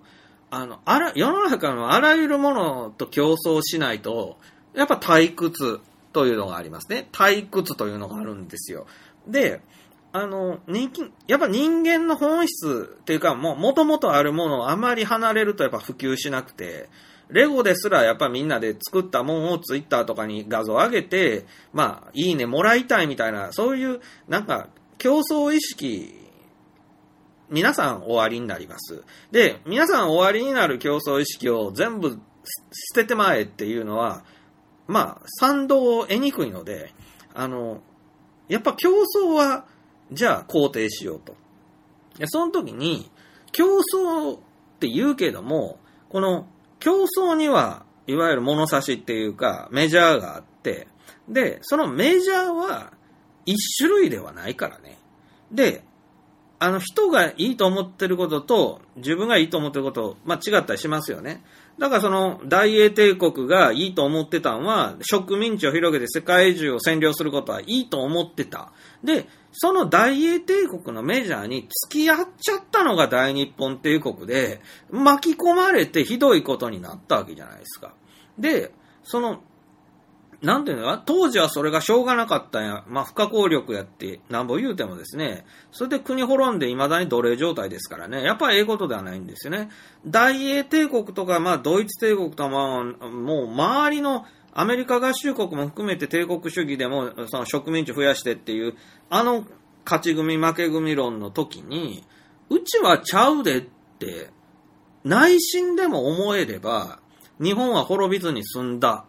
と思いますよね。そこで、マイペースであることの重要性。で言うと、結局、別の物差しを持ってる。だから、植民地は増えへんし、なんか、あの、国はでかくなっていかへんけど、あの、それよりも違う目指すもんが我が国にはあるねんっていう、まあ、例えば文化的に一番優れているとかね。例えばその、領土は増やさへんけど、ハリネズミのように武装しているとかね。その、だから軍国主義やけど、領土を広げようときは一切ないとかね。その、なんか、あ、ちょっとちゃうわけですよね、そこは。なんか、同じようで違うというか。で、そういう、その、物差しはこっちで用意させていただけます。これがいいよね。物差しを輸入してしまうと、絶対に外国の2番手、3番手になって、不利なとこからのスタートになって、あの、大抵は損しますよ。ね。で、ヨーロッパ人なんて、未だにそうですけど、物差しうちで作りますんでって絶対言うんですよね、ヨーロッパ人って。で、それは、その味を占めとって、あの、勝ち負けの物差しを最初に作ったやつだ。断然有利っていうのを知ってるから、絶対物差しはうちで作りますって言うんですよね、ヨーロッパ人って。で、我々もそこまで賢くならないといけなくて、それで言うとさっき言った知識と教養っていうのは、その勝ち負けで言う、言うて、これがいいですよっていうのは、あの、た、そ、他人が同じように頑張っても、その、こっちが不利にならないわけです。だからみんなが図書館通って本を読み出しても何にも困んないですよ、こっちはね。だけど、芸能界とかで売れる売れんって誰かが売れたらその分誰かは我慢せなあかんっていうことがめっちゃありますよね。で、そういうふうになんか女の子にモテるモテんでもね、こう独り占めする男がいたら他の男は我慢せなあかんっていうこと当然起きるわけで、で、こういう、これをゼロサムゲームっていうんですよね。ゼロサムゲームだと、あの、人が成功したら自分が成功しにくくなるから、あいつ死ねばいいのになって常に思うことになりますよね。で、そうじゃなくて、知識と教養っていう新しい物差しだったら、図書館にさえ通通ってコツコツ本を借りてきて読めばいいんだから、あの、家でもね、本は読めますから。で、お金もかからないと。ただ、時間はいるよねっていうことで言うと、時間があるかないかだけは、あの、優劣が、まあ、資源みたいなもんですから、まあ、つくけれども、さっきから言ってるように、時間ぐらいなんとかできんやつはアホやっていうことですね。あの、それは金持ちと貧乏やったら貧乏の人は食べていくために多少働かなあかんから、あれやけど、でも、貧乏暇なして言うけど、あの、それは、なんていうの、あれもこれも欲しいとかいう生活してて、金が何番あっても足りみたいな生活してるから、あの、暇、本読む時間すらない。ということですね。あとネットとかゲームとかしょうもないことに時間費やしすぎなんですよ。で、本読む時間もないっていうような人間は、それは一生負け組なんで、もうこれは僕は助けませんけれども、あの、まあ、とにかく、あの、そういう、ね、これって思考実験と思って聞いていただいたらいいですよ。みんなに本読めなんて僕強制してるわけではなくて、仮にこういうことした場合どうでしょうかっていうことで言うと、これあの、仮にね、同じ本を何本読んでもね、あの、その、まあ、例えば、ひょんなことで気の利いたことをその本から引用して言えるか言えんかっていうのは人によって異なりますし、読むだけ読んでも、まあ、身につきにくい人も、まあ、いますよね。頭の良し悪しみたいなのは。うん。だけど、一旦それは置いといて、まあ、読んだか読んでないかだけの違いで考えていただいて、スタンプラリーみたいなもんですね。旅行、海外旅行どこどこ行ったか行ってないか、みたいに言うと、行っただけでは意味ないかもしれないわけですね。フランスとかイタリアとか行ったって言うても、行ったからって何一つ勉強になってない人もいますから、たくさん行ったから偉いってわけではないんだけど、でも一旦これを置いといて、まあ、行ったら偉いってことにしてみましょうよ。思考実験でね。で言うとね、やっぱり、海外旅行で世界中いろいろ諸都市回る人、まあうちのお金なんかそうなんですけど、これはね、やっぱね、時間とお金と労力がめっちゃかかるから、経済的なやっぱあれとかもあって、図書館行って本借りて読むのよりは圧倒的に時間効率も悪いし、お金効率も悪いし、なので、おすすめはしたくないんです。ただ、まあ仮にね、得るもん、あろうがなかろうがとにかく世界中いろんなとこ行ったことある人っていうのは、あの、学びがほとんどないような旅行をしてたとしても、まあでも、あの、知らず知らずのうちに、その、いろんなとこへ行って、見たもの、聞いたもの、触れたものから、まあ、情報を摂取してるんで、その情報が、あの、記憶の奥底にあって、その人を何もしてないよりは多少豊かにしてるでしょうね。っていうと、その古典文学とか、まあ、世界名作全集みたいな本を一通り読んでる人っていうのは、まあ、感受性のあるなしとかもありますんで、読むだけ読んで何にも頭に入ってない人なんか、もう、まあ、残念ながらいるでしょうけど、それでもね、よ、まあ、手当たり次第にというか、たくさんの本を読んでたら、勝手に賢くなりますよね、人間って。それはね、なんて言うんですかね、その本っていうのが家庭教師なんですね。本って作家が書いているわけですよ。それでまあまあまあ、その文学だけじゃなくてもね、学者が書いてる本もありますよね。で、本っていうのはその人物やっています。だから、まあ、誰々が書いてる、シェイクスピアが書いてる本っていうのは、シェイクスピア本人やと言われています。で、その本人に家庭教師受けてるようなもんなんですね。本読んでる時っていうのは。だから、自分がアホでも先生が賢いんですよ。やっぱ本を読んでると。そうするとね、まあ、とっくに死んだ人でしょう。その本の作者は。でも本という活字の中にその人のデータ全部入ってるから、それを読んでると、嫌でもその賢人です。賢者の、その、レベルの高い人に、まあ、コンコンと説教されてるようなもんで、あの、自分がナンバーアホでも、この、本の作者が賢ければ、あの、多少は影響を受けないわけにいかない。これ、受けない、全く賢くならない人は、ある意味才能があって、その、どんな優秀な家庭教師がついても、一向に賢くならない人っていうのは、なんか逆に相当すごい自我があるっていうことですよね。自分がありはるいうことです。で、大抵の人間はそんなに強い自我は持てないんで、あの、まあ、アリストテレスとかね、あの、アレキサンダー大王の家庭教師がアリストテレスでしたっけ？とにかく、その、すごい家庭教師がついたら、まあ、嫌がおうにも人間は、ちょっと賢くなってしまうものなんですよね。え、種に交われば赤くなるみたいなもので、あのー、まあ、そういうね、今言ったような言葉が出てくるのっていうのは、どっかでそういうの文章が出てくる作品を読んでるからなわけじゃないですか。で、まあ中国人が二言目にはなんか中国のことわざにこういうのがありますって言って何でも引用で喋るのは自分がないような気もしますけど、でも、やっぱり、その、なんて言うんですかね、こう、何々にあらざれば何々、何々ありざる何々とかね。なんだかな、なんかこの間長崎の政治家でなんか辞めはった谷谷本さんとか、あの人が最後、去り際にそういうことを言っていて、で、あ、意外とこの人、やめへんでもよかったかもって、みんなが思ったんですけど、な、なんやったかな、その、まあ、政治家なんか結構まあまあその古典に出てくるあの言葉を引用して喋ったりもしますけど、あの、なんて言うんでしょうね、知識と教養がある人っていうのは、その、それだけで勝ち組なんだよと思うわけです。で、うん、それは、ある意味、こう、昔の作品って、作者も死んでるわけですよね。つまり死者。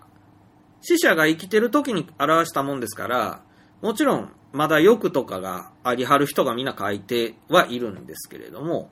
その、古典で名作と呼ばれてるもんって、あの、キングコングの西野が表してる本みたいな、欲の塊みたいな、ああいう自己啓発本みたいな。まあでも、あれですね、哲学本は大抵自己啓発本なんですけどね。気をつけないといけないですよね。あの、宗教関係とか、あの、いわゆる東洋哲学、あと西洋哲学も、なんか自己啓発本みたいなとこあって、なんか、読んで余計悪くなる本も、まあ、たまにっていうか、まあまああるか。なんかね、中途半端にね、生病法は大怪我のもとみたいなね、あの、知識と教養がね、なんか、最初の頃、急に本読み出した人とかね、その、逆に悪い方向に働くこともやっぱあるんで気をつけてください、それは。うん、やっぱそれは薬の副作用みたいなもんだと思うんですけども。それでもやっぱめげずに、あの、古典を読む。で、あの、自分の好きな作家とか、そういうので読むっていうのじゃなくて、ただただ、えー受験勉強みたいに読むっていうね。で、それは、なんでしょうね。あの、逆にニュートラルな情報集積体になる作業と考えたらいいと思うんですよね。つまり、学校の教科書に載ってたような日本の古典っていうのを、なんか、全部読んでみるっていうのは、ある意味、日本国が奨励する最も平均的な日本人になるとも言えますよね。まあ実際の日本人は全然読んでないけど。で、そういう、その、ことをやってみたらどうだろうっていうことを、もうゲーム作り終わったらやってみたいなと思ってるんですけど、とにかく、あの、仮にこれを新たな物差しとして自分に持った場合、あの、コツコツと図書館とか行って本借りてきて家で本読んどったら、あの、勝ち組になれるわけですよ。自分の中では。そう。世間がどうこうじゃなくてね。で、マウント取れるんですよ。大抵の人間に。うん。で、あの、まあ、そこまで言ったら、勝ち負けって全然意味ないってことに、あまた改めて気づくでしょうが、しかしやっぱり、あの、まあ、さっきから言ったゲーム理論みたいなんで、何かと競争して上へ上がっていく実感があると人生は楽しいので、あ、この本も読めた、この本も読めた、この本も読めたってなっていって、で、まあ、あの、すぐには出てけえへんけど、なんか、潜在的にこう、いろんな言葉が自分の中に収まっとってええ感じやな、みたいに、まあ思っときゃいいんですね。そう、それを何かの役に立てようとか、そういう貧しい発想はやめてくださいね。あの、すぐにそうやって知識や教養いっぱい身につけたらなんか面白い漫才ができるだろうとかね。だからそういうことを考えることが浅ましいので、あのそれはさ、学者の先生にこれ何の役に立つんですか？って聞くのと同じで、その学者の先生たちだって、いや、これ実はなんか AI 技術めっちゃこれこれ役立つよ、みたいな言うけど、先に、これ、金儲けするために、この〇〇技術を研究しようなんて人は、まずおらんのですね。おったらダメなんですね。で、あの、最初に研究始めるときは、何の役に立つかわからんどころか、何の役にも立たへんでって分かってんのに、時間と労力を割いて、それぶっ込んでいった人が、結果として、なんか、世界変えるぐらいの発明やった、みたいなことなわけで、やっぱ順序は逆なんですよ。で、あの、結果論として、後でこれが役に立ったなとか、いうことはあるかもしれない。かもしれないとしか言いようがなくて、あの、確実にそうでなければならないことないのでね。で、それよりも、その、結果的になんか役に立ってお金持ちになりましたとか、そんな喜びの声は一旦置いといて、まあ大事なことは、その、絶対に勝ち組になれる戦いを僕は今日皆さんに教えました。はい。あの、勝負は時の運とか言いますし、この、勝つ者がいれば負ける者がいる。これつまりゼロサムゲームの場合はですね、絶対に勝つ方法を教えますなんていうのは絶対に嘘なんですよ。ね。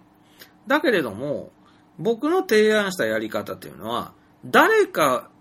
を、自分が例えば勝ち組になる分、誰かが負け組になるというゼロサムゲームではないわけですよね。で、あの、他にも、な、運の要素、運の要素とかが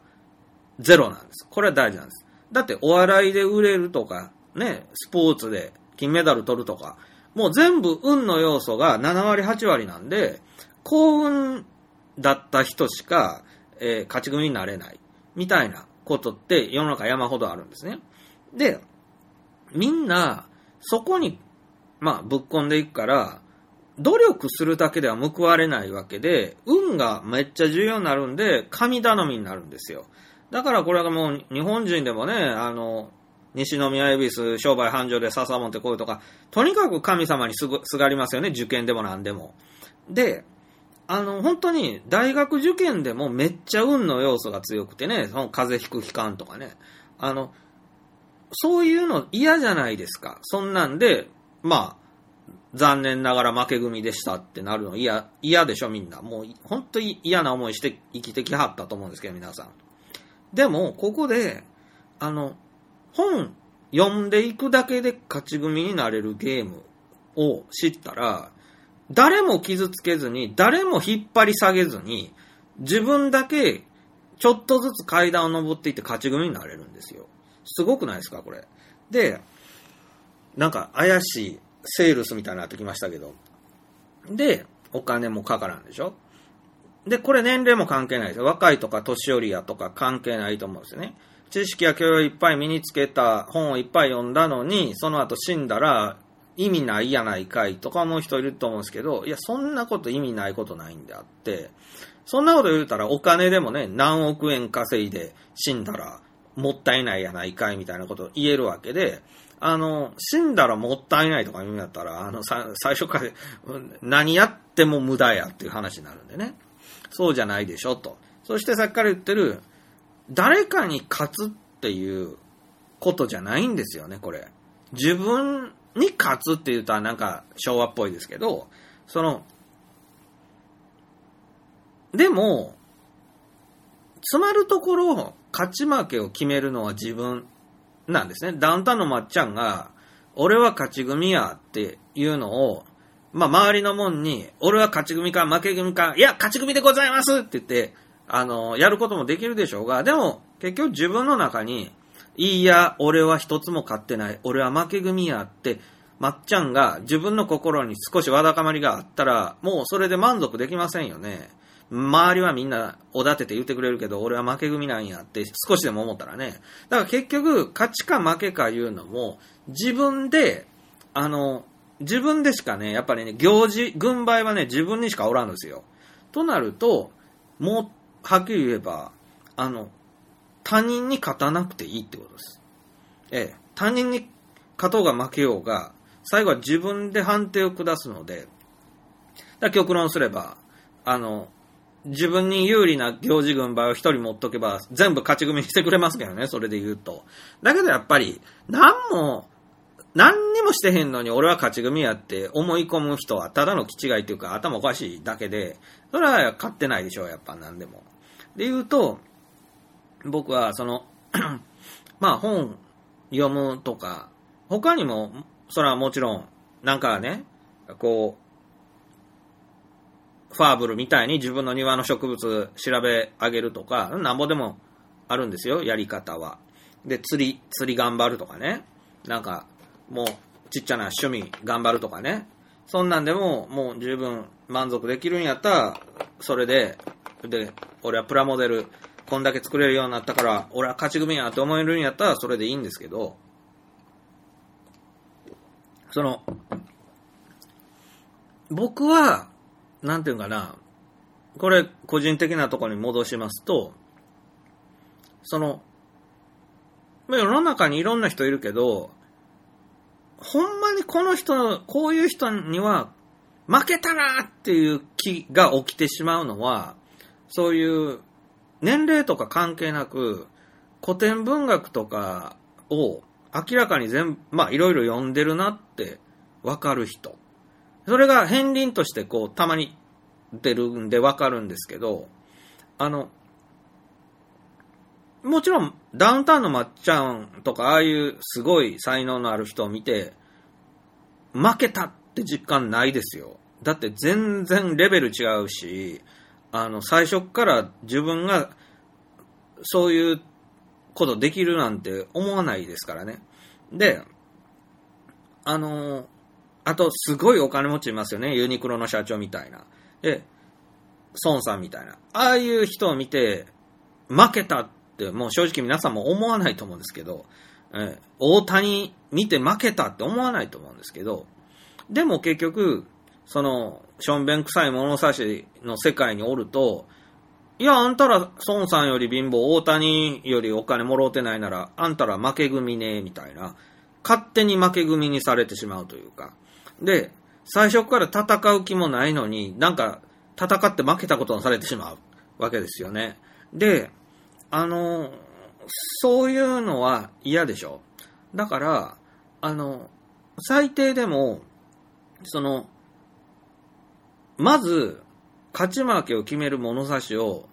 まあ、自国製にすると。メイドインチャイナとか、そういう、ね、人のメイドインエゲレスではなくて、メイドインジャパンっていうか自分、メイドイン自分で、まずこの勝ち負けの物差しも自家製にして、で、判定もまあ自分ですると。なんかすごくその、独善的なイメージ受けられるでしょうけれども、あの、なんていうんですかね、勝つか負けるかっていうのは結構大事なんで、あの、他人にジャッジを委ねてしまっては絶対に、絶対にダメと言っていいでしょうね。もちろんスポーツとかで、こう、ジャッジがおって、オリンピックでね、それ従わなあきません。だけど、めちゃくちゃアジア人に不利なジャッジ下してくるやつも、審判もいてみたいなことよくありますけれども、あの、スポーツとか、もちろんそれはしょうがないとしても、あの、さっきから言ってる自分の生き様みたいなことで言うと、ジャッジメントを、あの、他人に委ねるっていうことは、あの、絶対せん方がいいですね。それはあの、突然審判が変わっ、まあ、他人に任せてると、つまり社会ですね。世の中のある種の常識みたいな、まあ、なんかドメスティックなやつで言うと、審判がね、いきなり交代することがあるわけですよ。でもまさにそれがまっちゃんじゃないですか。ダウントラの松本さんとかだって、まさに審判が突然交代して、松本アウトですよ。ね。で、その、そういうことが、たびたびしばしば起こってきて、で、日本の歴史の中でも、松本アウトみたいにして、まあ、潰されていったとことか、豊臣家となんか吉本工業が被るなとかちょっと思ったりするんですけど、そういうのってあるわけで、あの、ね、戦国時代ではこれが正しいとされていたことが、江戸時代には許、まあ、それはダメってなったわけですよ。で、そういうようなこといっぱいあって、で、あの、絶対に、この、審判をスポーツみたいに、どっかの誰かにお任せするっていうんでは、こう人生は圧倒的に不利だし、あの、なんかずっと誰かの奴隷なんだろうなって思っちゃうんで、まずそこの独立戦争は絶対に果たさないといけないなと思います。で、だから自分で物差しを持ってください。で、まあ僕が今日提示した物差し以外でもオリジナルで皆さん考えていただいてもいいんですよ。なんか、例えば部屋の掃除できるかできんかみたいなんで、あの、物差しを作ってもいいですよね。つまりこれの場合は家がでかい小さいとか、えー金持ち貧乏関係なく、部屋の中が綺麗か綺麗ないかだけで、まあ、人間の優劣を勝手に決めるっていうふうに自分でね、国際法みたいなのを自分の中に勝手に持ったとしましょう。そしたら、あの、部屋の掃除得意な人は圧倒的有利で、で、部屋の掃除とかが苦手な人は圧倒的不利になります。まあ僕が知ってるお金持ちでも、まあ家中掃除できへん一家で、でかい家の中全部散らかってるっていうのをいっぱい見てきました。師匠の家もそうでした。で言うと、内心、いや、あの、でっかい一戸建てに師匠住んでて、あの、僕は団地暮らしとかマンション暮らしでしたから、ああ、なんか、で、金持ちなんやなと思、思いましたけど、家一歩入ったら、全部散らかっとって、奥さんもね、社長やってたんですけど、あの、家の中、物だらけで、あのまあ、学者の家とかそうなんですけど、なんか、内心、なんやって思ってしまいましたね。このでっかい家だって、なんか、うまいことして、あの、もともと誰かが建てた家を安で買い叩いたんやろうなとは思いましたし、あの、身分不相なんやなと思いました。つまり、なんか一戸建てに住めたけども、その一戸建て掃除する労力を追いつかんで、あのーもう家中物だらけにしてしまっていると。もちろんお手伝いさんとかを雇うお金がないのもそうですけど、その仮にお手伝いさんとかを雇って、もう屋敷をきれいにしてたとしても、それはそれで、自分では片付けられへんねんなと。金の力で人に掃除をしてもらってるかもしれんけど、もう、使用人を入れた時点でその家は自分の家じゃないんですよね。考えてみて、使用人っていう赤の他人みたいな人が屋敷の中にいっぱいうようよ10人もいたら、その家ってもう公共物であって、その10人プラス何人か自分たち家族の共有財産みたいな、みんなで住んでる家になってしまって、その、なんか、一人で住んでる、一人とか家族だけで住んでる、いわゆる占有領域ではないんですよ。旦那様とかご主人様と言われたところで、その、使用人たちが火つけようと思えばつけれるし、物盗もうと思えば盗めるわけですよね。つまり、これ、お掃除してる使用人たちの方がその家のことを隅から隅まで知っていて、自分はホテルに泊まってるお客さんと同じってなるんで、あの、使用人を入れて、綺麗な家を維持したとこで、それは勝ち組でも何でもないんです。負け組です。はい。だから、その、まあ、自分のね、お、お家を掃除できるかできないかで、勝ち負けを決めるパターン、その物差しが、まあ、あなたに有利なら、それをお勧めします。僕は、あんまり掃除は得意な方ではないんで、いつも適度に散らかってるんですけどね。なんで僕の場合は、あの、その、古典とかを、えー読んで知ってるっていうことで物差しにしようと思います。で、まあまあ、勝ち負け論はもうゲームの話、ゲーム、まあゲーム的な話で、実際誰かをマウントするっていうことではなくて、あの、それがあった方が人生、あの、楽しいっていうか、まあ、疑似ゲームみたいなもので、えー提案したんですけども、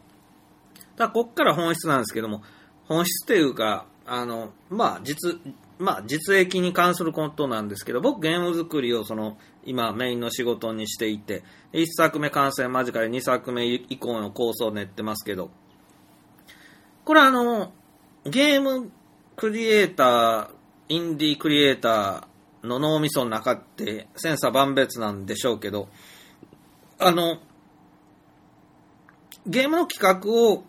考えるときに、その、コンパクトなゲームとか、作りやすいゲームとか、売れるゲームとか、えー自分がやりたいゲームとか、あその、とっかかりが人それぞれ、まあ違うと思うんですよね。で、あの、僕の場合は、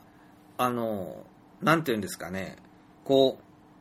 ガンダム講談とかを過去にやってきて、それはガンダムっていう原作がある中で上に乗せていくような、まあ、作業でした。し、まあいろいろあるんですけど、とにかく、うん、なんか自分が過去に、まあガンダムの場合は見たアニメ、で、あと読んだ本とか、えーそういう、まあ過去に見た映画とか、えーそういうものから、その、クリ、まあ、二次創作、三次創作というか、まあ自分のクリエーションが、ようやく動き出すタイプの人間です。で、これね、あの、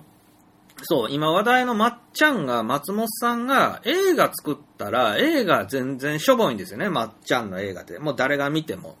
で、一方、ビートたけしさんは映画撮らしたら、生実家の監督より良くて、で、その男凶暴につきとか、あの、本当に、いわゆるプロの映画監督よりいい映画をただのお笑い芸人が撮っちゃって、でそこから本格的に映画監督になっていきましたが、まあ、ダウンタウンの松本さんと、まあ、圧倒的に差があったと。この差は何なのかというと、結論から言うと、ただ単に見てる映画の本数の差やと思うんですよね。で、ダウンタウンのまっちゃんっていうのは、もうファミコン世代とかなんですけど、あの、映画をやっぱり見れてないんですよ。で、まっちゃん才能はどう考えてもあるわけですよね、ダウンタウンの松本さんって。で、でも、才能だけあっても、映画を見たことない人に映画撮れないんですよね。多分数本は見たことあるわけですよね、松本さんだって。だけど、その数本の映画知識ぐらいじゃ、いい映画撮れないんですよ。で、たけしさんと、その、松本さんの、その、お笑いのセンスの才能の、あれに点数つけられないし、優劣つけられないけど、まあ、ざっくりと同じぐらいだと思いますよ。ね、その、トポロジー的にちょっと言うと、大体同じぐらいの能力だと思うんですよね。二人の才能だけ見ると、才能だけ見ると。ただ、じゃあその人に映画を作らしましたと言って出てくる、まあその成果物を見ると、圧倒的に映画を、映画世代で映画をいっぱい見てきたビートたけしと、ほとんど映画を見ずに育った松本人志では、まあこうも差が出るのかというぐらい差が出た。というね、ことが、まあ僕はなんか実証されたなと思うんですよね。で、言うとつまり、才能は、まあ、ともかく、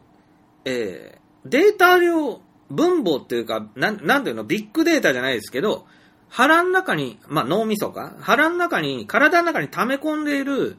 えー、分、その母情報みたいなものの量ですね。これが結構効いてくると。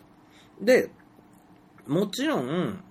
才能あるなしも大きいから、才能のない人間がひたすら知識だけ溜め込んでも、まあいいものはやっぱ生まれないと思いますので、誰もが、その、とにかく大量に映画を見たり、本を読んだりしときゃ巨匠になれるよなんて言いません。だから才能を磨くための訓練っていうのも、あの、常にしましょうねってことは僕はこのラジオで言ってきたつもりで、まあ今日はその話はしませんけど、あの、それ以上に大事かもしれないのは、母情報たる、その、もう無意識感に収めるぐらいたくさんの情報を、えー、どっかで入れとくっていうことが多分大事なんですね。しかもそれ、入れてすぐはダメだけど、10年、20年ね、まあ、体の中に入ってから置いとくと、熟成されて、その、次のすごいクリエーションの、まあ、なんか肥料みたいになるってこともいっぱいあると思うんですよ。だからやっぱ慌ててもいけない。うん。慌ててもいけない。で、まあ、その、まあそういうことで、まあ言えばですね、あの、僕の場合もそうだし、みんなもそうだと思うんだけど、クリエーションを、まあこれからみんなクリエイターにならないといけない時代になると思うけど、クリエーションをするための一番重要なその仕事は、人のクリエーションをやっぱり見ることであるということですね。で、全部は無理なので、もう情報量的に全部は無理なので、めぼしいものを入れることであると。それが昔は学校とか、まあ僕は芸大行ってないんですけど、芸大とかああいうところに行く、まあいわゆる学校へ行って4年間とか勉強することって、結局昔のめぼしい、あの、まあ画家の絵を一通り真似して描いてみるとか、あの、いわゆる古典に触れて、昔の偉かった人の成果物を一通り吸収するみたいなことですよね。で、僕は、まあそういういい大学、まあ行きそびれましたけど、まあ音楽学校出てる人とか、その、芸術学校出てる人とかの持つ、あの、たまに大阪芸大出てる人にクソ、こいつにはかなわねえなって思うことはあるんですけど、それは要は、なんか、昔の作品をよく知っているなって感じたとき。あとやっぱりあの、読書家ですね。赤花さんというあの演劇をやってた岩橋さんという、あ、まあ、今もやってる、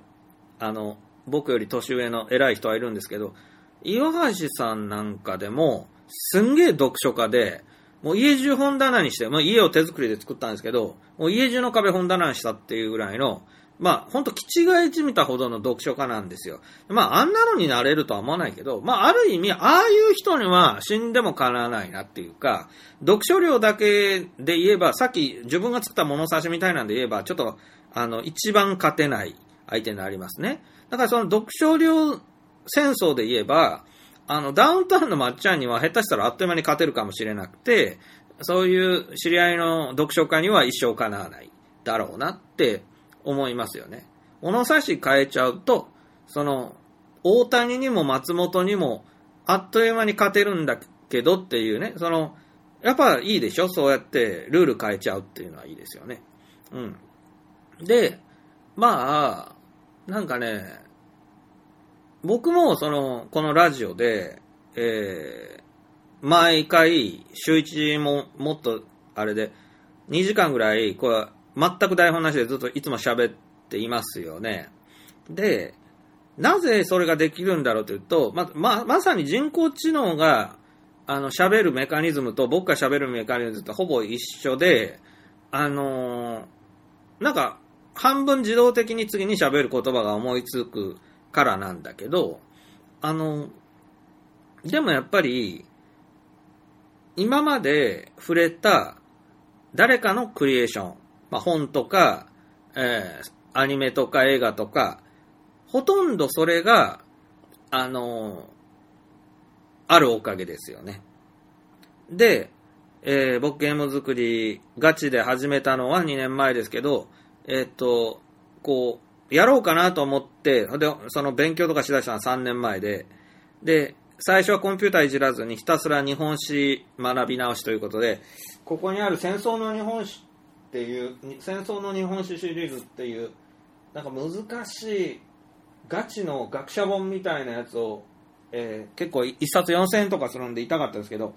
5冊ぐらい買って、で、東北戦争とか、随分こう、難しいんですよ。難しい本を頑張って読んだり、これ、これの場合全部声出してみましたけどね。で、ヘトヘトになりながら読んだり、漫画日本の歴史をもう一回全部読んだり、まあいろいろと、まあ講談師なんで、日本史は好きだし、まあまあ知ってる方で。で、それで、まあ僕な、まあ芸人の仲間内でも日本史は多分一番ぐらい知ってたんですけど、それでも全然、学者さんとかに比べたらもう全然勉強不足だからっつうので、ゲームを作り出す前に1年ぐらいかけて日本史を勉強し直した。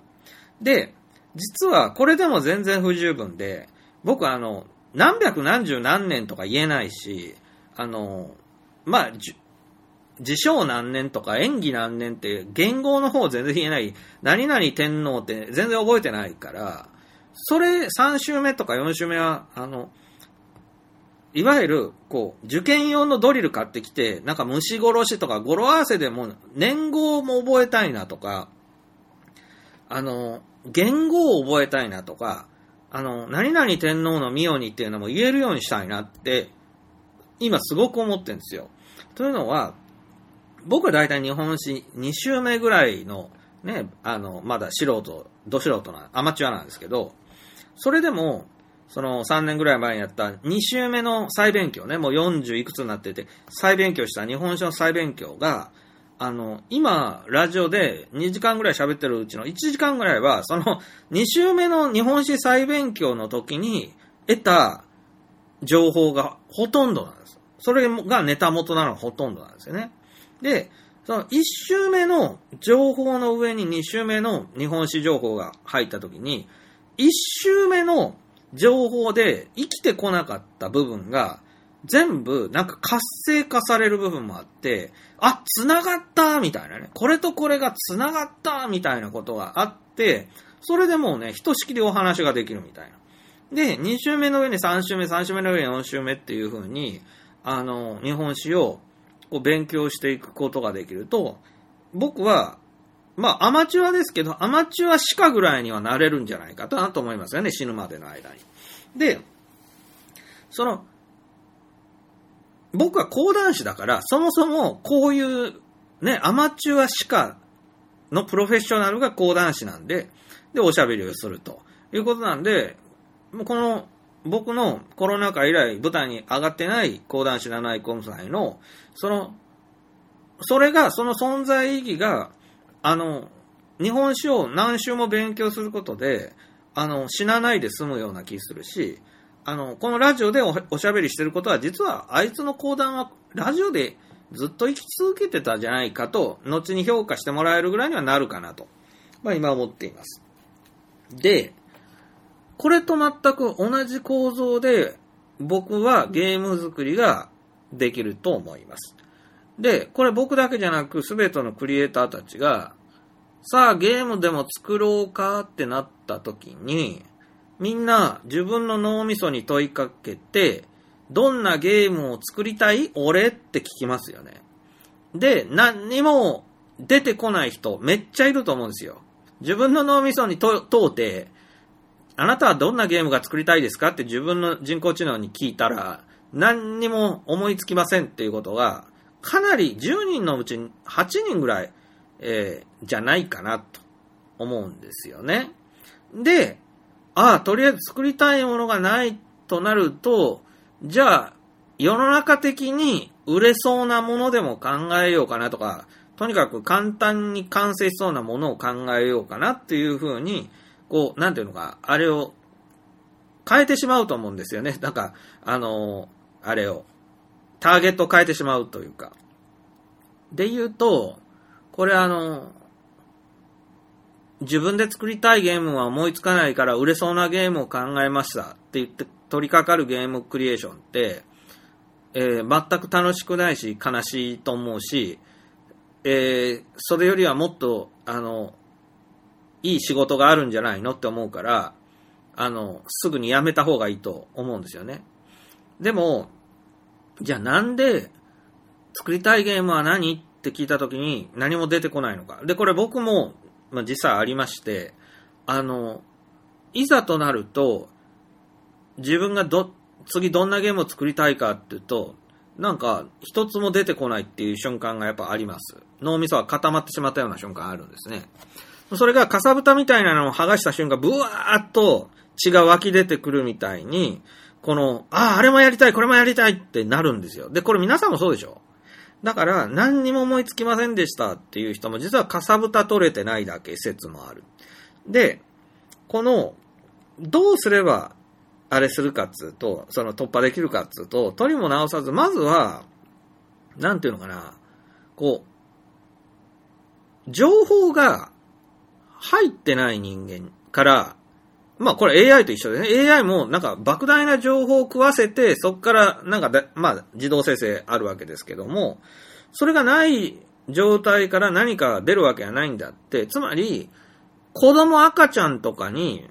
さあ、君はどんなゲーム作りたいって言われたら、それまでにし、まあね、触れた情報の中からしか何も出てきませんわね。赤ちゃんだったらもう喋ることもできない。3歳児とか5歳児だったらって言うと、なんか突拍子もないものを思いついてすぐ、それはそれで面白いだろう、みたいなのあるけど、でもさすがに、いくら子供に才能があるからといって、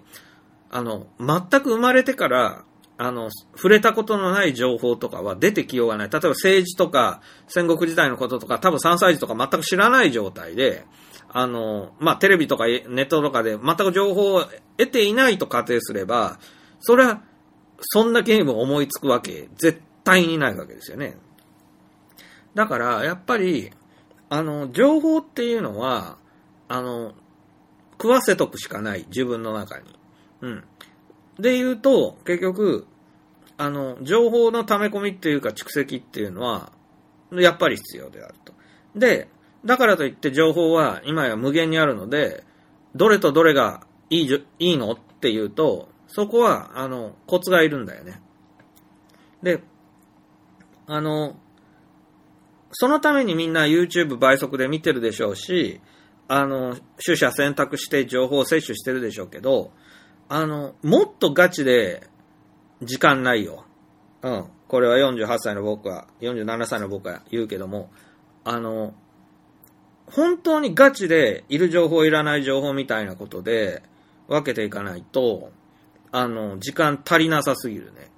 うん、と今、つくづく思っとんのよ。いや、後悔あるよ、もう映画とか、ゲームとかいろんなもんをもっと若い頃にもっとたくさんしときゃよかったという後悔は、それはめっちゃあんねんけど、そんな後悔ばっかしとってもしょうがなくて、まあ47、8歳なんで、この先、まあ何年生きるか知らんけど、とにかく、えー、いい映画や、その、いいとさ、まあいいとされているでもいいねん。え、いいとされている映画とか、いいとされている、まあ本とか、えー、そういうものを、まあ、摂取していきたいなと、えー、つくづく思っています。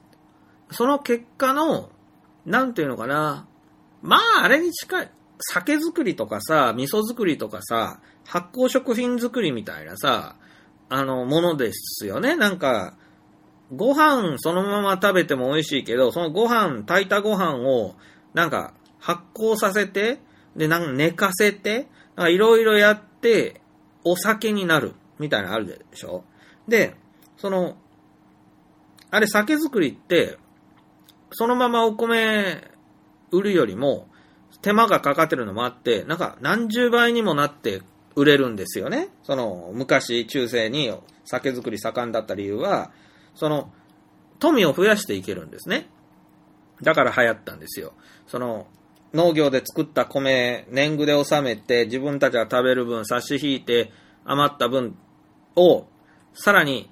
もっと自分たちが食べる分をケチってでも全部酒にしようと。酒にしたら、結果的に、ば、まあ、相当金額高い金で売れるから。っていうことで、あの、鎌倉時代ぐらいから、えー、ものすごい酒造りが日本中で盛んになったと言われています。で、まあ、そのせいで、かえってその飢饉とか起きた時に、あの、食う米全部酒にしてしまってたとかいうことで、飢饉とかで餓死者が出るみたいな悲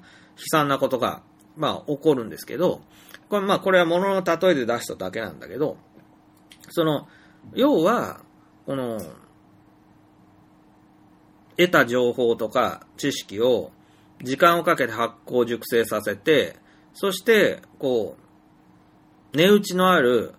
えー、加工品にして、まあ、高く売るというようなことが、クリエイティブ、クリエーション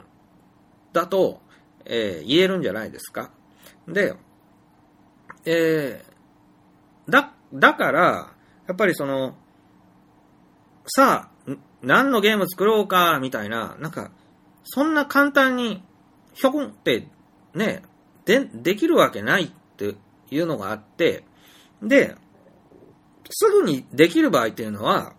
なんか自分のの体の中で、実は2、30年寝かしていて、そのまま勝手に発酵して、勝手に酒になっていたものを見つけた時なんでしょうね。そういう。だから誰にでもそういうのがあって、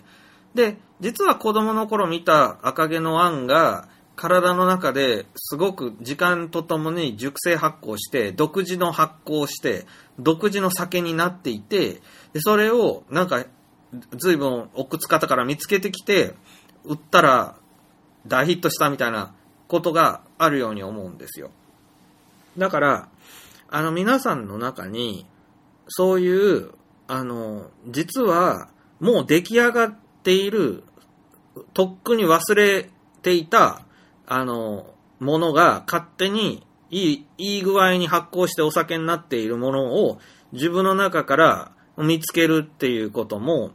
とても大事なクリエーションでしょうし、さらに、その仕込みですね。その、今からお酒作りを始めて、何十年後になるかわかんないけれども、それがいつか美味しいお酒になって、えー、自分に富をもたらしてくれるっていうために、あの、本を読んだり、情報を摂取する。というのが大事だと思います。いい感じでまとまってきたと思うんですけど、ちょっと喉が渇きました。だから、まあ、酒造りに例えたのは良かったと思うのは、その、クソみたいな情報を、たくさん摂取してしまうと、まあ、いい酒はできないというか、腐敗して、あの、ひどいものになり、生ゴミになりますね。そのクソみたいな情報っていうのは、取りも直さず、やっぱり今、ダウンタウンの松本さん関係のスキャンダルのことや、その、まあ、政治関係のことでもそうなんですけど、まあ、端的にはテレビのワイドショーが何度も何度も繰り返し、えー、お伝えする情報とか、まあ、大谷がどんだけすごいかとか、まあ、そういうようなことかな。まあ、とにかく、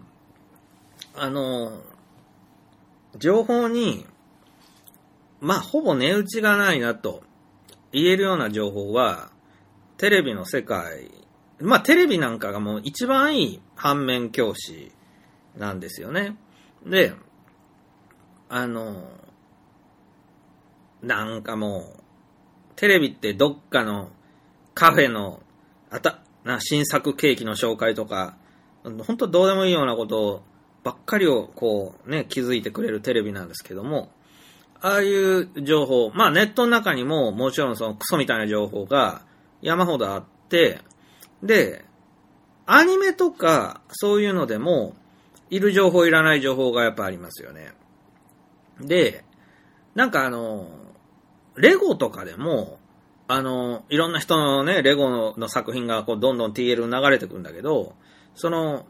あ、これいいなって言って、なんか保存っていうか、いいねつけとくのって、決まってこうシンプルなものなんですけど、もうものすごい超大作みたいなレゴの画像が、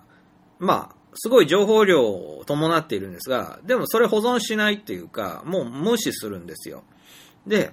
それらは、その、情報量も多いし、なんかテクニックの塊なんだけど、俺はこの情報いらないっていうふうに、こう、まあ判断しているっていうのかな。で、だかそういうふうにして、いる情報、いらない情報みたいに、まあ冷酷なまでに分けていって、で、その酒造りで言うと、なんか雑菌を入れないように、まあしながら、必要なものは入れていって、っていうことで、その酒蔵の、まあお酒の銘柄の、あの、個性が出るわけでしょ？それがまさに人間が今後、あの、クリエーション、クリエイターが、誰々さんの作品はいいよねって言われるために必要な部分で、それはどういう情報を好んで取り入れてどういう情報を全部入れなかったのか、みたいなことの結果なんでしょうね。なんでまあ、あのー、皆さんももう、いろんな情報の氾濫の中でうまいことやってらっしゃると思いますが、あの、僕も、まあ、注意深く、そういう風にするようになりました。で、それは、ある意味、時間が余ってしょうがないのか、足りなくてしょうがないのかっていうのも、これもう僕、講談、コロナ禍以降、ほとんど家から出ないような、引きこもりみたいな生活してて、ある意味、なんか時間が余ってしょうがない人と認定されるぐらいの生活をしてるけど、親からもそんな風に思われたりしてるけど、僕は今正直時間がめっちゃ足りなくて、で、47、8歳まであの、なんてもったいない時間の使い方したんだろうって悔いてるぐらい、今時間が足りない感覚がありますね。その足りない感覚っていうのは、まあ、ゲーム作りに、まあ、使う時間ももっと欲しいっていうのはあるけど、それよりも、勉強する時間が、どうしても勉強する時間っていうのは短くはならないんで、その、足りなくてしょうがないと。で、だからといって睡眠時間を削ってね、本を読むよりは、ちゃんと睡眠時間は取らないと、これまた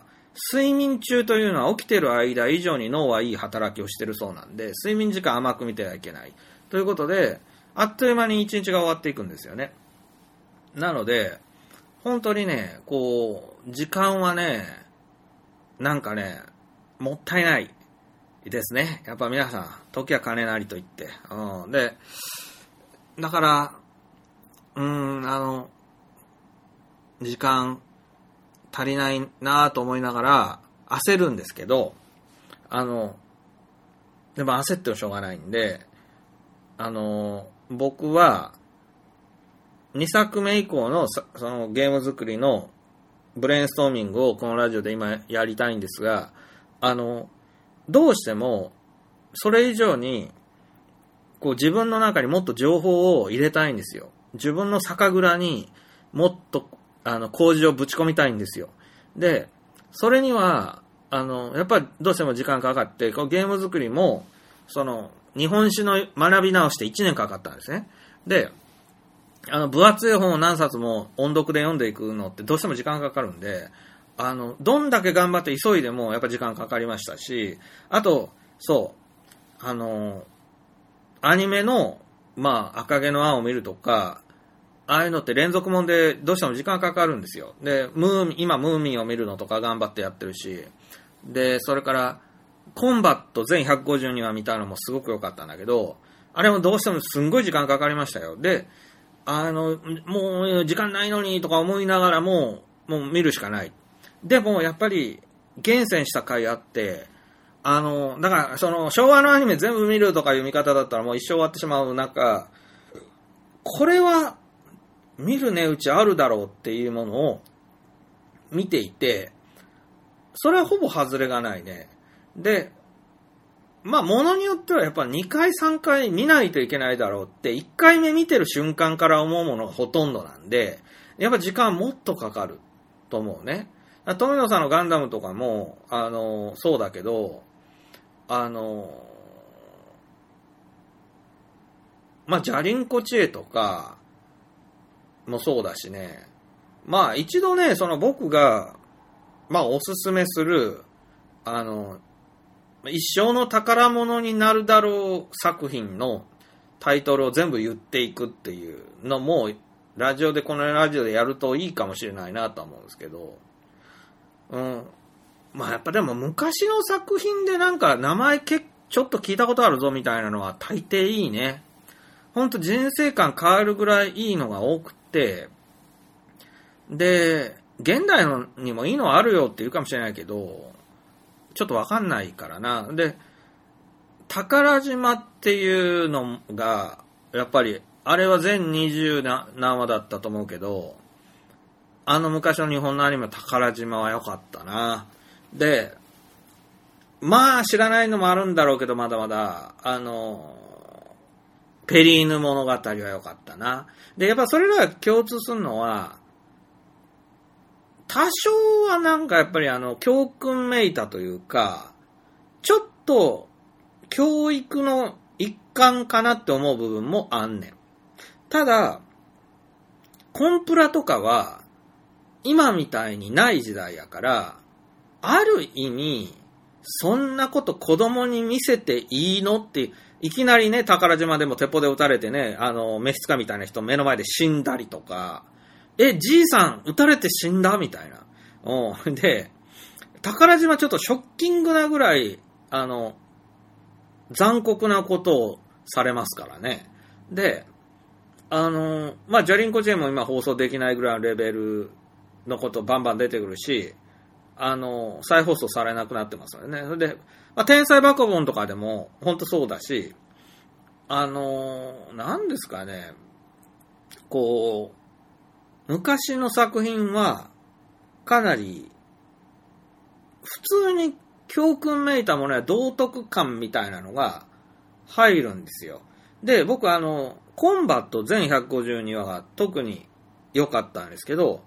アメリカ戦争ドラマなのに、あんなに道徳について毎回問われるドラマ見たことないっていうぐらい道徳について問われる。でも、それってってまあ、スタートレックとか、あの、SF 続きものドラマ、ギャラクシー、えー、なんとかとかさ、あの、アメリカの SF 宇宙長編ドラマって、結構毎度そうですよね。なんかあの、道徳を問われるようなのああるでしょ。で、あれって、その、コンバットに由来するか、コンバットの前からあるのかなと思っちゃうんですけど、あのね、なんか道徳を問われるってね、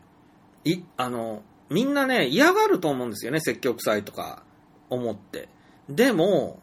僕の感じではめっちゃ心地いいんですよ。あの、今更道徳を問われるとかね。あの、なんかね、究極の選択みたいなものでね、仲間を助けるべきか、市民を助けるべきかみたいな、そういうようなことを問われる。で、カタルシスとかも全然その今風のカタルシスとは違う、あ、やっぱりこ道徳的な方を選んでよかったなって思うようなカタルシスなんですね。で、それが取ってつけたようなカタルシスではないんですよ。リアリティあるんですよね。で、だ僕は、その2作目以降のゲームを作るときに、その一つ考えてるアイディアは、そのコンバットみたいに道徳を問われるようなゲームを作ってはどうかなって思うんですよ。で、作りたいなと思ってて、というのは、そんなゲームないでしょっていう。もうそれだけでめっちゃ新しいなっていうのがあって、あの、道徳感を問われるゲームが本当になくて、ゲームというのは、なんか達成感とか、その、まあ、難しい問題を解いたみたいな、まあ、クリアみたいなね、なんか、難しい状況から解放されるみたいな、まあ、ことばかりで、あの、なんかいろんなジャンルがあるんだけど、要は敵を倒すとか、えー、そういうような謎を解くとか、まあ、そういうようなものばかりなんですが、その、道徳を問われるゲームっていうのが、まるっきりないっていうのは、僕はこれはね、すごいいい目の付けどころだと思っていて、あのー、ゲームごときに道徳を問われたな、みたいなのは、もうそれだけですごくアハ体験だと思います。で、でもそのゲームごときに問われた道徳に答えれるかどうかめっちゃ手が震えたよとか、その、俺、ゲームごときで久しぶりに泣いたわとか、そういうのができると思ってるんですよ。だから、僕、コンバット152話が本当に良かったのは、あれ、賞味15分ぐらいしかないのかな？あれ、30分番組で、賞味22、3分なんだけど、なんか、ドイツ軍と打ち合いで、ダダダダ、ドドドっていうのは全部はや、あの、全部中身ない、ダダダダ、ドドドってやってるとこほとんど意味がないから、意味がある、っていうか、セリフがあるとこだけで言うと、もっと短いんですよね。本当にコンバットって、機関銃とか撃ち合いしてるとこと、あとね、歩幅前進とかしてるとこが多くって、つまり無言のシーンが多くって、で、そこって、まあ、いわば何もしてないんですよね。で、そのセリフがあるとこだけ取り出すと、本当に5分とかに収まっちゃうんですけど、1話が。なんだけど、すごく味わいがあって、あの、道徳を問われて、そして最後に、ああ、やっぱりこっちを選んでよかったなみたいな、その、カタルシスがあるんですよね。上質のカタルシスがあるんですよ。だから、2時間の映画見るより、本当に30分のコンバット見た方がいいって思うことが毎回で、だから、こういうコンパクトな、僕が目指すインディーゲームってコンパクトなものを作りたいけど、コンパクトでも2時間の映画に負けないんだ、みたいなものを作れることをコンバットが証明してくれたから、ものすごい好きな作品。まあ、そんなことで、もう2時間以上喋ったんで、今日は終わります。はい、またお会いしましょう。レイコン、ギスター。